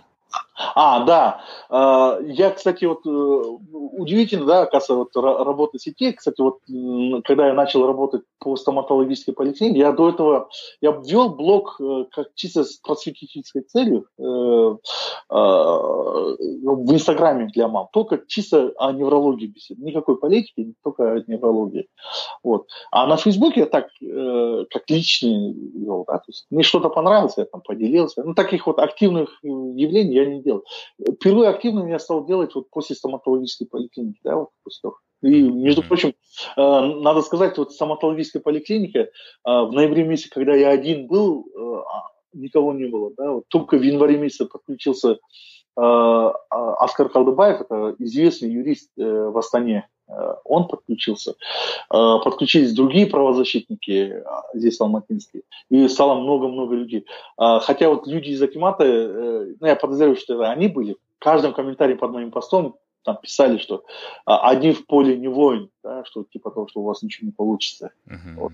Они, а, ну, таким образом они отговаривали, что типа, не занимайся ты этим. Ну, это, это мне еще больше стимула дало, что я один в поле, да, то есть, а кто его знает. И вот сейчас уже э, вот по вопросам детской стоматологии у нас собралось огромное количество э, инициативной группы, огромное количество. И заинтересовались даже этот, из э, некоторые э, э, эти, э, из, э, Атомикен, да, вот э, городского да, филиала, да структуры, они даже заинтересовались, они, они очень активно участвуют, вот, э, некоторые лица из этого, то есть они очень активно участвуют. Поэтому вопрос, который поднимал один человек, э, не прошло и полугода, оно становится уже э, общественным резонансом, который в масштабах всей страны ее обсуждает. Вот. И когда я работал, мне на комментариях, потом на мессенджерах, да, кто-то на WhatsApp, скидывает всякую э, информацию, да, вот интересную и про Молдогасимову, и про вообще в целом здравоохранение. Да, иногда бывает такое, что вот я прям, ну, даже вот, знаете, вот э, думаешь, насколько это правдоподобно или нет. И вот э, один раз мне скинули, дали информацию, написали, да, что, вы знаете, Молдогасимова, оказывается, была привлечена к уголовной ответственности в 2013 году, когда она брала взятку mm. тысячу долларов у врачей. Ну, я в тот момент, в принципе, работал здесь в Алмате, и каждый врач, который работает в Алмате, слышал и знает, что в то время было, а, вот, чтобы сертификат подтвердить, минимум 200 долларов надо было отдавать. А если ты главный врач, то тысячи, полторы тысячи долларов стоило. Да? И без этого вообще, даже если ты знания имеешь, ты должен заплатить, и, и иначе ты вообще даже не получишь. То есть у них там механизм были выстроены так. Вот. И мне, мне даже потом дали э, номер и тому подобное да, этого дела. В этом написали. Я долго думал, ну, думаю, ну, насколько это правдоподобно, да? Правдоподобно это или неправдоподобно. Потом я решился, думаю, а что тут такого, если я спрошу, если я разошлю э, Генеральную прокуратуру, если я разошлю в АГС, если я разошлю в МВД, КНБ разошлю э, запросы, чтобы они э, подтвердили, а действительно ли имело место быть вот такие вот какие-то э, ну, если заводили уголовное дело, она же должна регистрироваться там книги учета заявлений, там, сейчас это ЕРДР называется, да, uh-huh. это какие-то должно быть. Я сделал запрос в эти структуры, это, это такой шум оказал, я правда, я не ожидал. И я, естественно, я по опыту, когда я делал запрос в госорганы по детской стоматологии, я привык получать отписки. Я думал, получу отписки, выложу на Facebook, вот я получил вот такие-то отписки, ребята, ну, я ожидал на самом деле, что власти скажут, ничего подобного, близко этого не было. Uh-huh. А все генпрокуратура и э, Нацбюро, да, они написали о том, что да, факты были, но до, до суда это не доведено в силу прекращения э, отказа, отказного э, дела, э, в силу прекращения преследования, э, и прокуратура с этим согласилась. Да? То есть там тоже любовь. Я сидел там, думал, а потом я начал это э, запрашивать, ну дайте, покажите мне это дело. Мне, естественно, э, не дали это делать сказали, что поскольку я не являюсь стороной э, этого процесса, уголовного процесса стороной не являюсь, мне они отказали, прокуратура сказала. И проходит время, и кто-то вот в комментарии, представляете, под, под одним постом, вот, я создал, кстати, на Фейсбуке группу «Вернем детскую стоматологию детям». Mm-hmm. Там мы публиковали, там, ну, рутина, ежедневно что-то публикуем. Вот, я что-то там опубликовал, и под этим публикации, под этой публикацией, э, кто-то из финполиции вот этот э, уголовный материал высылает. Представляете? Mm. Я, я вообще был в шоке, конечно. Я это быстро скопировал у себя, и скриншоты сделал. Вот. А, э, получил и выставил отдельным постом, что вот, пожалуйста, ребята. Там. Я написал тогда второе письмо, а там любопытная деталь, то, что э, доктор, который писал заявление, э, она им сказала, принесите тысячи долларов завтра, получите сертификат. Mm-hmm. Они худо-бедно собрали тысячи долларов, пришли. И в день, когда пришли, она говорит, нет, сейчас такса изменилась, это вчера было тысяча долларов, сейчас стало полторы тысячи долларов. Mm-hmm. Все ну, возмущаются, многие нашли 500 долларов, отдали. А этот доктор, он принципиально оказался, молодец ну как так? Его возмутило не то, что, ладно, там он смирился с тем, что его грузит на тысячу долларов, да, а его возмутило то, что уже полторы тысячи сказали. Вчера тысяча было, сегодня представьте нас. И он решился, взял, написал в финансовой полиции, заявление написал. Вот. В этом заявлении он пишет, что он пришел, его оборудовали, да, там э, сети, э, микрофоны поставили, э, видео пос, э, оборудовали, э, купюру, которую номера купюрами списали, их специальной краской обработали, да, все это подали, и ему дали, да, что он пошел. Он пошел, кабинет к ней заходит, отдает ей, причем вот щеток отдает на шкатулку, в кабинете только они вдвоем. Щеток ставит на шкатулке, и он уходит. И э, уже приходят эти а, а, офицеры финансовой полиции, обнаружить эти же свертки э, у нее в сумке обнаружил. Как она попала из шкатулки в ее сумку, конечно, это... То есть в этом материале, когда ты читаешь, да, ты понимаешь, что э, отказной материал был э, навязан э, офицерам финансовой поли, полиции, извне был навязан. То есть у него, если человек, допустим, заинтересован отказ, ну, допустим, офицеры решили замять это дело, да, и решили. Mm-hmm все, он напишет идеально, чтобы комар носу не подключил. Правильно же? Mm. А вот и, а, другое дело, если этому офицеру э, начальство обязывает и приказывает, все, откажись, да, и у него обида, что как так, это же, блин, мы же его понимаем, он как профессионал, естественно, у него какая-то обида есть, да, в этом плане. И он в этом а, в отказном материале столько крошек оставляет, столько лазеек оставляет, да, непонятно. Именно вот, вот он это дело описывает в этом отказном материале. И этот отказной материал принимает, потому что никто не читал, похоже, в тот момент, да. И прокуратура тоже принимает, и это тоже там никто не читали, да. А в самом отказном материале вот так все звучит. Вот. А, и ее, естественно, благополучно выпускают. В 2013 году это было. Она отсиживается в Министерстве здравоохранения, и потом какой-то 2015-2016 год она вообще куда-то пропадает, она становится э, в какой-то ТО, в ТОС, э, и э, дальше приходит э, департамент охраны обще, обще, общественного здоровья. И пока она приходит, мне потом кто-то отправляет приказ Министерства здравоохранения, ну, в дальнейшем, а, а, номером 113, о том, что ей дали дисциплинарное взыскание в виде замечания. Дали. Ей еще там нескольким руководителям дали. Uh-huh. Я это выставил пост, то, что, ну, как э, вот этот человек, который замешан в таких-то коррупционных скандалах, который до сих пор сидит, замешан в таких-то скандалах, которые до сих пор сидит, никто не трогает. Наконец-то Министерство здравоохранения э, за какой-то проступок ее э, дал взыскание вот таким постом, я выложил, и это, это, это тоже выложил. Она подала на основании этого поста, подала в департамент внутренних дел по статье 147, части 5, где вот э, неприкосновенность частной жизни. Mm. По этой статье. И эти департаменты внутренних дел, они берут это заявление. какая, причем тут? А еще главное, она основывается на том, что э, ответ-секретарь Министерства здравоохранения пишет о том, что вот этот э, приказ, он был для служебного пользования, э, для государственных служащих, его нельзя было выводить. Да? То есть не нужно этого было. На основе этого она и подает, получается, материал департамент внутренних дел.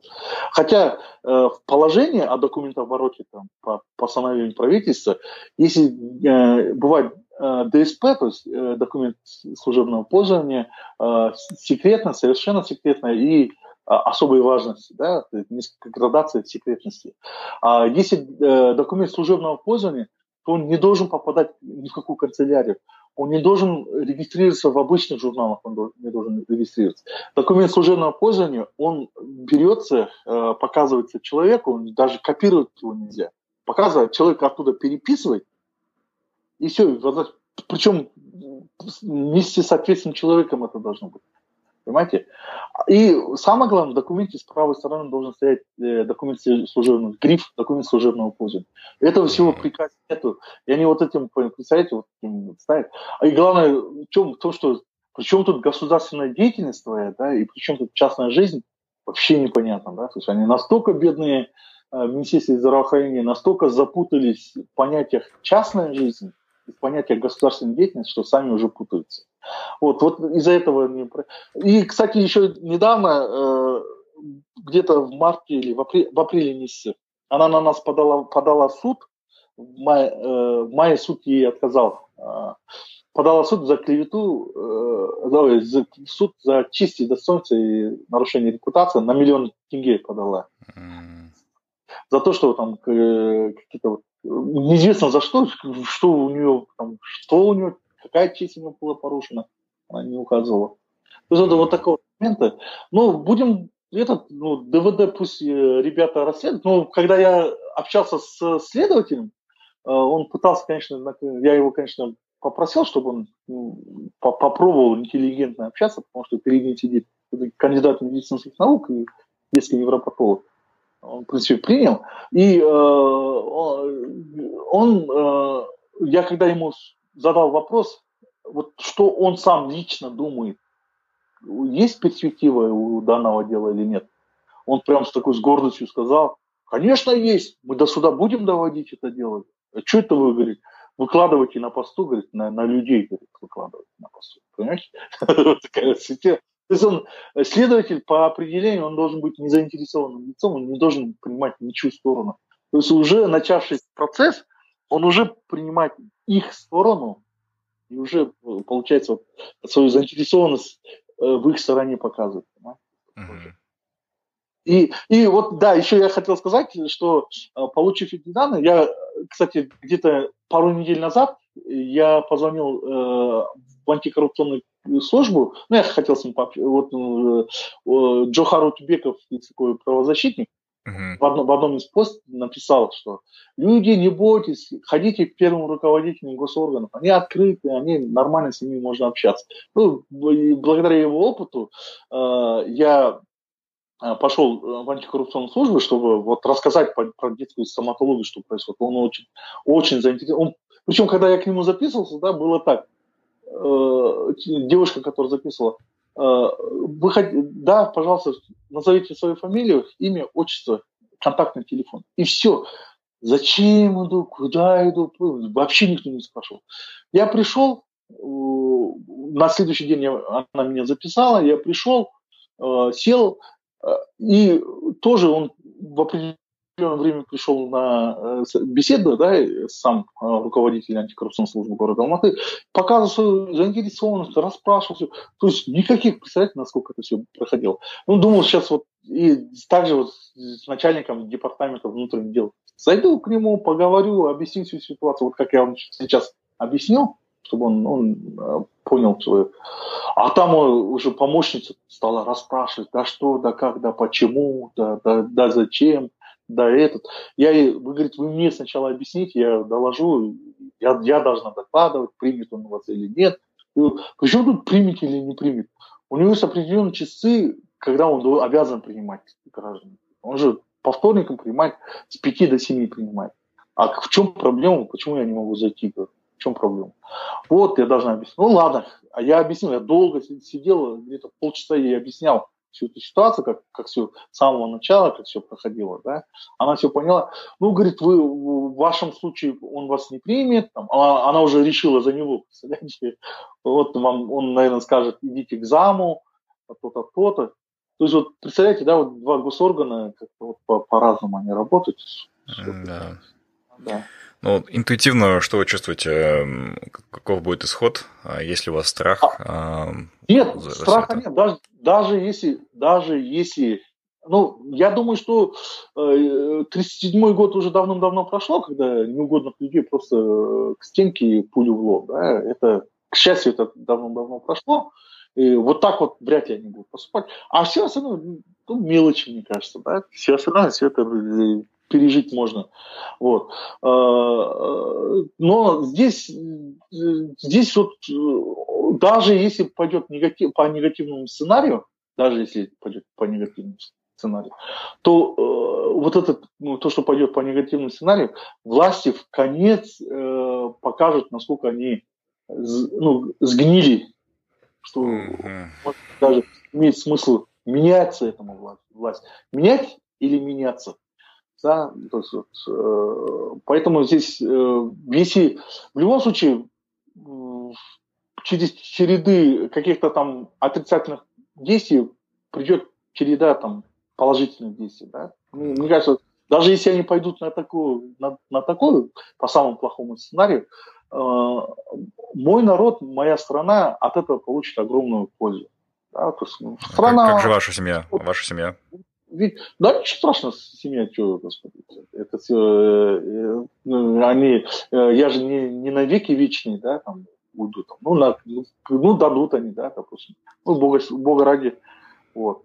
Э, здесь вот такое, да, то есть народ, его, народ будет видеть, что, насколько это все в нашей стране. Это, ну, это по самому негативному сценарию это пойдет. Да? А, по этому сценарию мы мало верится, конечно. Да? Ну, и, конечно, я бы сам не хотел бы этот сценарий. Да. Но если даже пойдет, ну что ж, э, так тому и быть, значит. Да? Вот. А и, так, в принципе, я думаю, что это все на уровне так попугать это все будет, там, что будут они требовать, чтобы там убрал я определенные посты, что я этого делать не буду, что бы они ни просили.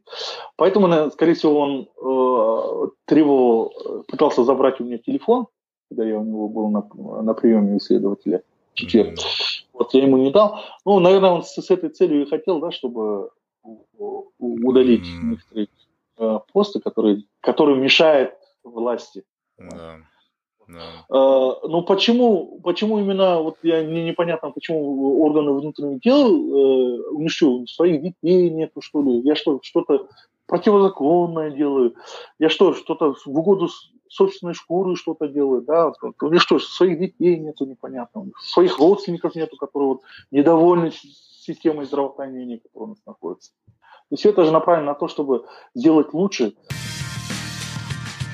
Понравился наш подкаст?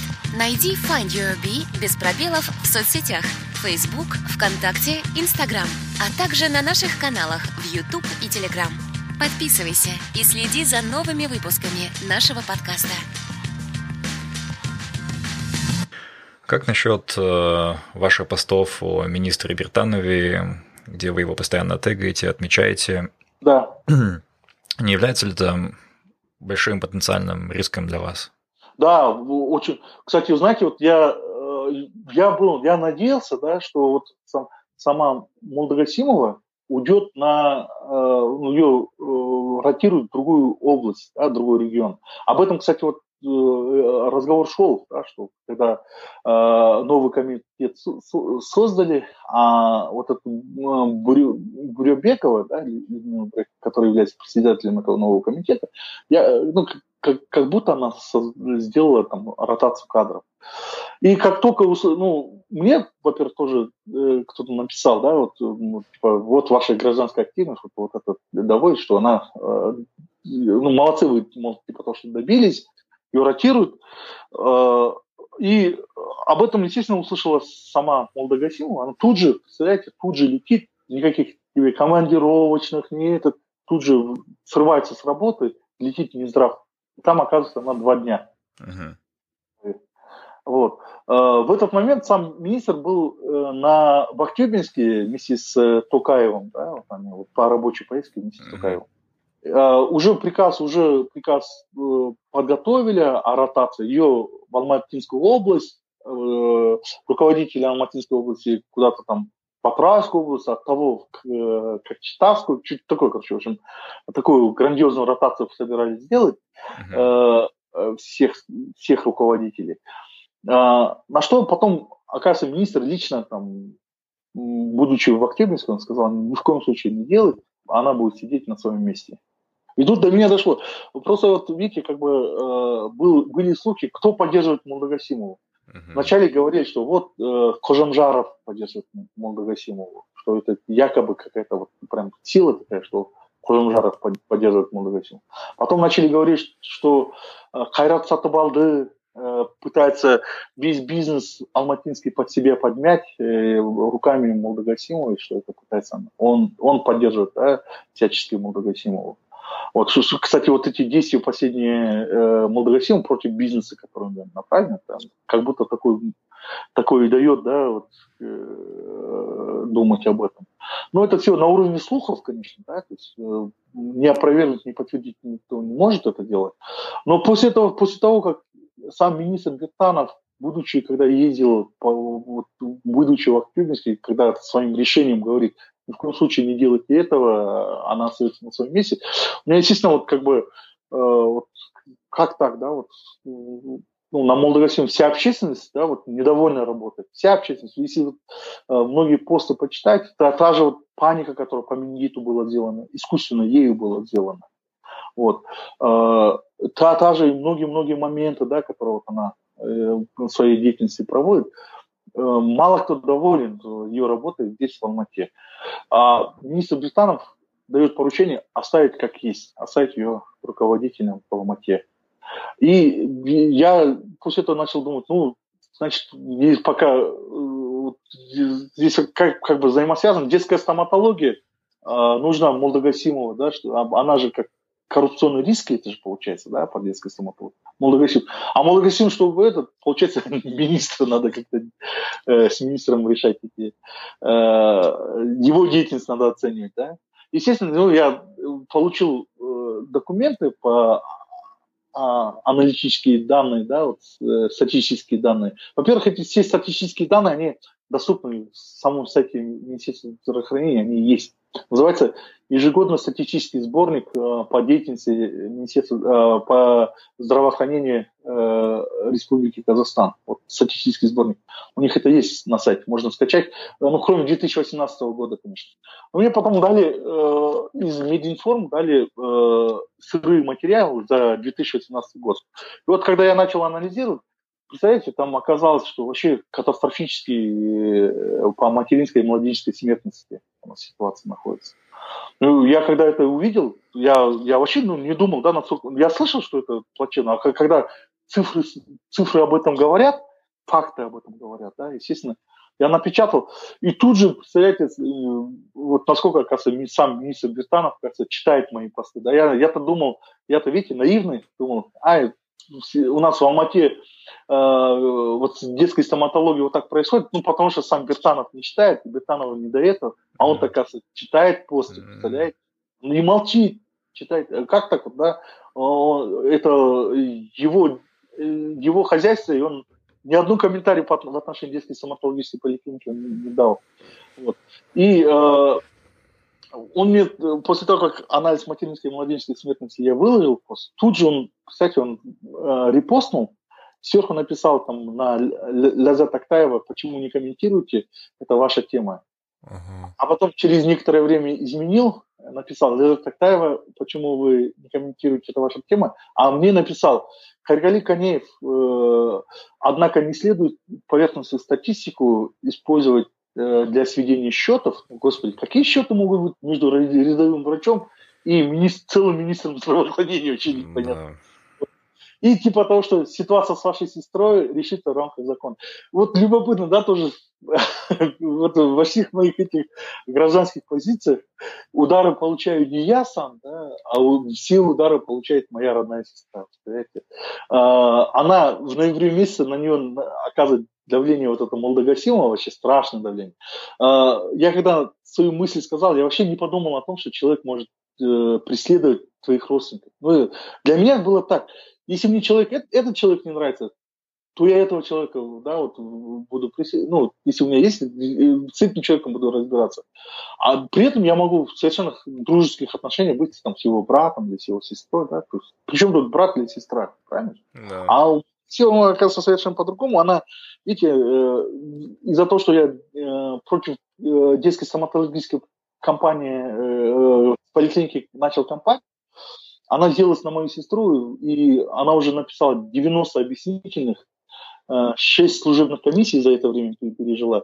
Хотя она потом писала в Министерство здравоохранения о том, что э, вот подвергаясь гонению, прошу разобраться, Министерство здравоохранения высылает э, комиссию во главе Бесмиллина.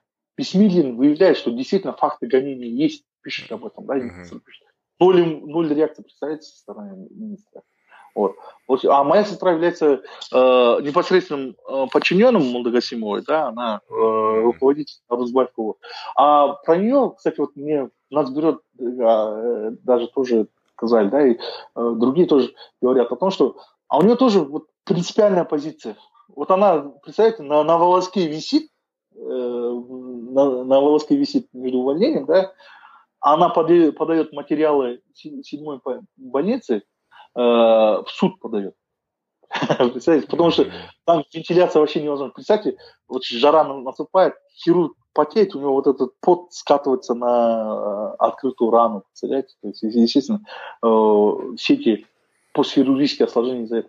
Элементарно, имея многомиллиардный бюджет, да, вот эта седьмая поликлиника Калкаманская, да, она не может делать элементарно вентиляцию не может сделать, которая, кстати, необходима по э, санитарным требованиям необходима. Она один раз э, предписание написала, второй раз написала предписание. Из-за этого Молдогасимова там тоже начала его э, там э, палки ставить колеса, да, что это. Но она требует работать, санитарные нормы требуют. Вот, и, э, то есть в вопросах некоторых она... Вначале, конечно, мы с ней даже поругались с сестрой, да, она на меня обиделась очень сильно. Потом она, наоборот, начала говорить, знаешь, говорит, я, я уважаю, работа это ерунда, она, работа у нас сегодня есть, завтра нет. Ну, я тебя уважаю. Она такую позицию сказала. А, то есть вот те моменты эти, которые между, я вот как обще, общественный деятель а, начинаю озвучивать, а госорганы начинают а, преследовать твоего родственника. Такое, кстати, никогда в жизни не делала царская Россия. Она а, вот э, Ульянова, да, вот э, Владимир Ульянов, которого сослали, его брат продолжал заниматься, занимать э, высокий чин в, этот, в губернии, да, весь mm-hmm. эти факторы исторические. И таким не занимался, ну, сталинское время это, конечно, сложное время было, да, для страны, там все-таки после гражданской войны надо было укреплять государственную власть, это другое. Но вот после Сталина, если это идти, таким не занимались даже в советское время что вот за действие человека преследовать его родственника. Да. Вот таким у нас современном Казахстане, представляете? А в чем тут? Мне больше 18 лет уже, и она не моя мама, да, а, она, я, да, совершенно разные люди, вместо того, чтобы меня преследовать, они преследуют мою сестру. И вот когда Бертанов написал, что в рамках закона изменится, да, я не понял, мне потом э, умные люди объяснили, он имел в виду, э, Кайргали, убери этот пост, иначе с своей, с сестрой случится. Я это не понял, через три дня увольняют мою сестру. Да. Вообще это, то есть вот, э, причем по беспределу, по, по тому, вот, э, не, по, не по профессиональным ее качествам, да, а они сами же берут какой-то больничный лист, за ноябрь месяц открывают, сами же комиссионно ее э, а, аннулируют, и на самом деле это понять. Это за ноябрь месяц, который сроки давно-давно прошли. Прошлогодний больничный лист, представляете? Да. Вот. А, но здесь вот, в принципе, сестра, сестра тоже у меня, в принципе, настроена, она говорит. Ну, я, она уже не хочет возвращаться в государственную службу. Вот. Единственное, хочет вот справедливости тоже, да, мы хотим справедливости, мы хотим вот, чтобы образовать, суд подадим, конечно, да, чтобы суд лишь определил, насколько это было справедливо или несправедливо. Но если суд скажет, что восстановить ее в должности, моя сестра намерена тут же, после того, как, после как, того, как решение суда примет э, законную силу, она тут же будет писать заявление на увольнение. То есть ну, сам принцип, да, ну, надеюсь, вот слушатели поняли, да, э, в чем. Здесь самое главное, что доказать несправедливость, а работать в этой структуре, конечно, уже никто не захочет при таких ситуациях. Вот. А, и потом в дальнейшем я стал анализировать по онкологию. Знаете, вот то же самое ухудшение ситуации. Выделяется колоссальное количество денег, при этом идет ухудшение. При этом бездарное, бездарное э, управление. Да? Казалось бы, э, то, что идет рост онкологических заболеваний, в этом, конечно, Министерство здравоохранения не виновато. Да? Министерство здравоохранения не виновато. Но представляете, у Министерства здравоохранения есть данные, что идут рост онкозаболеваний, они берут и сокращают койки онкобольным. Представляете, где логика, да, вот где, где логика, где это. И идет повышение смертности из-за этого. Представляете? Вот. Казалось бы, ну это же логично, то есть, да, даже во времена Великой Отечественной войны, там, у тебя раненый больше, ты открываешь койки для раненых, правильно? Да. У тебя идет рост онкозаболеваний, ты открываешь для онкобольных. Они имеющиеся коки, они сокращают. Вообще нет логики. Вот. И как это вот общественно... Я вот иногда поражаюсь, да, вот есть при, при, над Министерством здравоохранения есть общественный совет, там есть депутатов, есть сенаторов. Вот как они этого не видят? Или никому ничего не надо, что ли, вот без, безразличие, что ли? Вот, непонятно.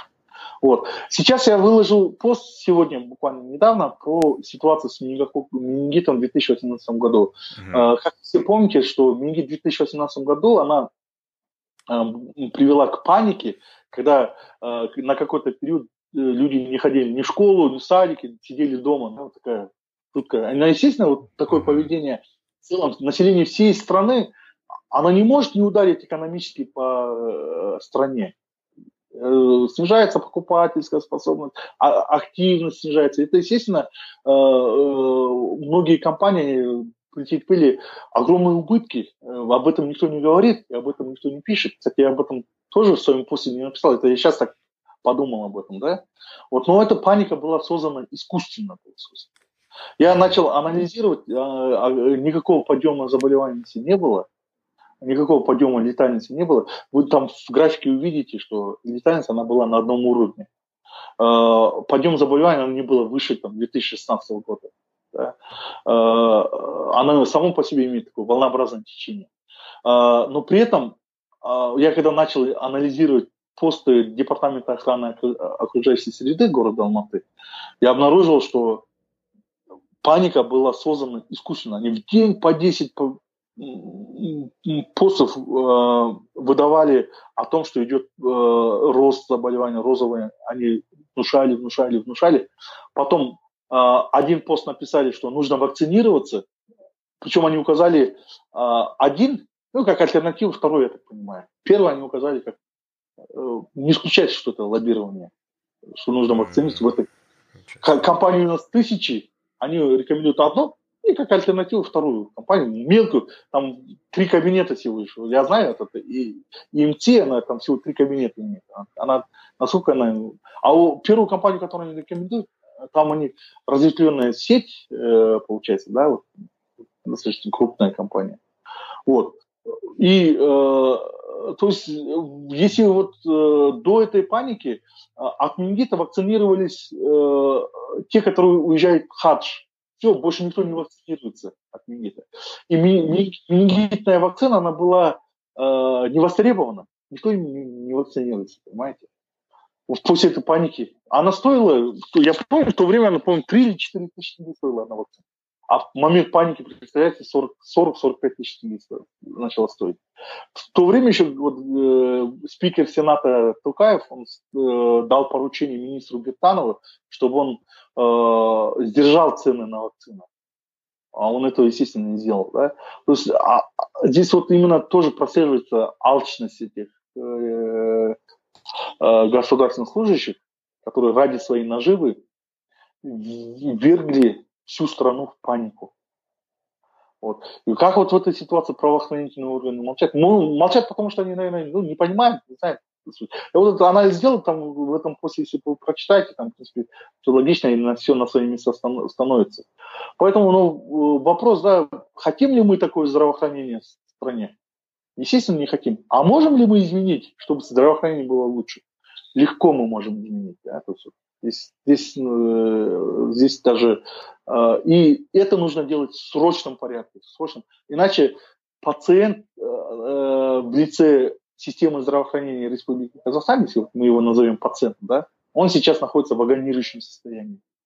Уже уехали очень много врачей, очень много специалистов уехали в Россию, в Украину уехали. Причем э, не, не обязательно там даже из этнического э, ну, нации, да, уехало очень много. Понимаете?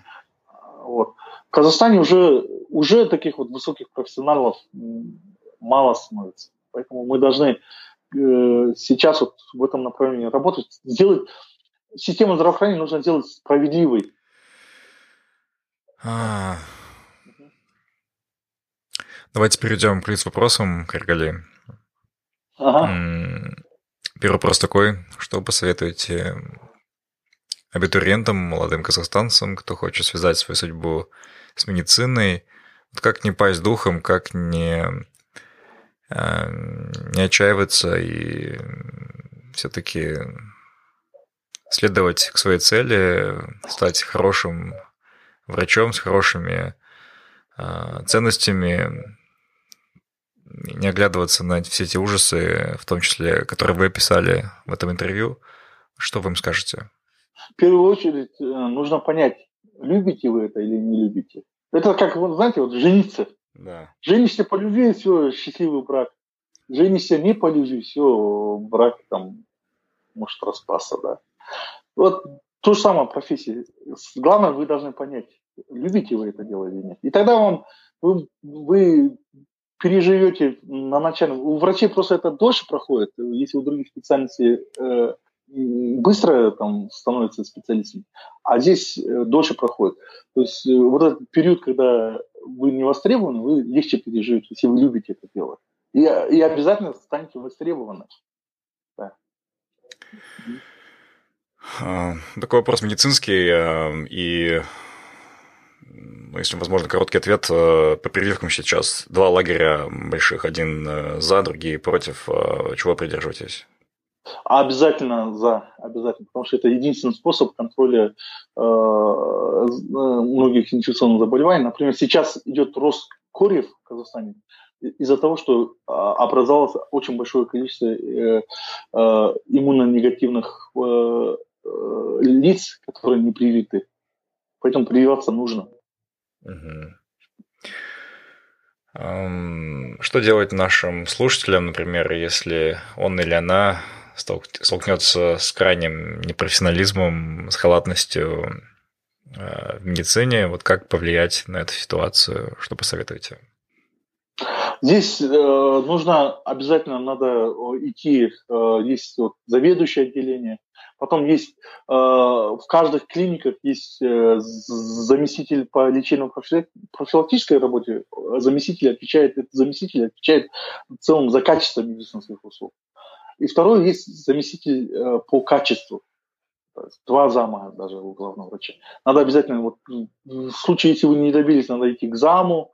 Если у зама не добились, к главному врачу надо идти. Обычно, э, если вот вы видите, что какое-то отношение вашего лечащего врача, э, да, вот не совсем компетентное, и вы идете к заведующему, обычно заведующий таких пациентов берет на себя вот. Mm-hmm. В большинстве случаев заведующие отделения, они более опытные, чем другие доктора. Ну, это не всегда так, но mm-hmm. в большинстве случаев так бывает. Вот. Или же, если заведующий чересчур перегружен, он отдает обычно доктору более опытному. Ну, заведующему отделению невыгодно ссор выносить из избы. А в случае, если заведующий не справился, то э, заместителю главного врача, потом дальше врача. Если там вопросы не решаются, естественно, надо идти э, в облздрав, облздрав обязательно реагирует на такие вещи. А, представьте, что в Новом Казахстане вас назначили министром здравоохранения. Вот три шага, э, которые вы первое сделаете, что вы предпримете в первую очередь? Три вещи. Первое, первое коррупция, искоренение коррупции. Ее можно легко сделать. Есть, есть э, несколько, тоже три инструмента по искоренению коррупции. Я об этом, кстати, писал. А, второе, а, я бы создал бы конкурентную среду. А, то есть э, создал бы, чтобы все медицинские организации, независимо от форм собственности, в равной степени участвовали в медицинской помощи населению. Третьим делом я бы сделал выборность и э, во главе выше. Э, Министерства здравоохранения поставил бы общественный совет. Этот общественный совет я бы сделал выборным, чтобы люди, те же пациенты, могли выбирать своих э, доверенных людей, которые бы стояли над Министерством здравоохранения, которые бы стояли над э, облздравом, да, над, над региональными структурными подразделениями, а также над больницами, чтобы стояли. То есть э, управление всей системой здравоохранения я бы доверился обществу, а не отдельным лицам. Ага. А, представьте, есть машина времени, и вы смогли встретиться с Каргали 16-летним. Вот что бы ему сказали? А, очень хороший вопрос. Э, я бы... Э, я, на самом деле, я доволен со сложившейся ситуацией, потому что все, как у меня жизнь идет, все, все образуется. А, я всеми, я получил, делая ошибки, я получал жизненные опыты, делая успехи, э, тоже получал жизненные опыты. То есть эти жизненные опыты, они необходимы человеку. Ну, 16-летнему я бы сказал, э, никогда не бойся собственного мнения, э, не бойся выражать а, собственное мнение, где бы ты ни был и с кем ты ни был. У нас вот, к сожалению, здравоохранение боятся сказать свое мнение. Это печально для врачей. Врач не должен быть таким. Врач должен быть смелее, когда высказывает собственное мнение. Этому, кстати, меня научили в Питере. Э, в Питере всегда вот э, клиническому ординатору смотрели, а вот вы как вы думаете? Ну, когда вот вначале говоришь, ну, я с вами согласен. Нет, вы не можете быть согласны со мной вы же человек, у вас должно быть свое мнение. Скажите свое мнение. Вот, то есть вот так вот, понимаете, там очень уважительно относились к мнению каждого, даже студента к мнению. Да. Поэтому э, надо обязательно отста- э, верить в себя и отставить свои мнения. Ага. Ну все, Каргали, мы закончили все. интервью. Спасибо это очень интересно. Спасибо. Я на самом деле очень в восторге за такое интервью. И всем вашим слушателям я желаю счастья, я желаю семейного счастья, благополучия семье. Нет ничего лучше, когда вот ты после рабочего дня приходишь в теплый, э, в теплый дом и э, встречаешь там а, теплые отношения своих близких людей, супруга, супругу, детей своих. Вот, поэтому э, помимо того, чтобы вы были счастливы и здоровы, я бы хотел, чтобы ваш супруг или супруга и ваши дети были абсолютно здоровы, не болейте, самое главное. Вот. Спасибо, Гаргали, Спасибо. и вам желаю здоровья, удачи и э, сил, терпения, выдержки вот в этих ваших э, текущих делах. Спасибо вам большое. Спасибо, что были с нами. Мы беседуем, чтобы понять себя, наше поколение и общество. Наша цель – сделать людей внимательнее к себе, быть свободнее и счастливее. Если вам понравился подкаст Find Your Bee, подписывайтесь на него на iTunes и Google Play, а также следите за нами в Фейсбуке, Инстаграме, ВКонтакте и на сайте findyourbee.com. Также вы можете сделать подкаст еще лучше и помочь другим, оставив отзыв на iTunes. Помните, только вы определяете, что для вас счастье и успех. Найди в себе своего баттера, и твоя жизнь больше не будет прежней.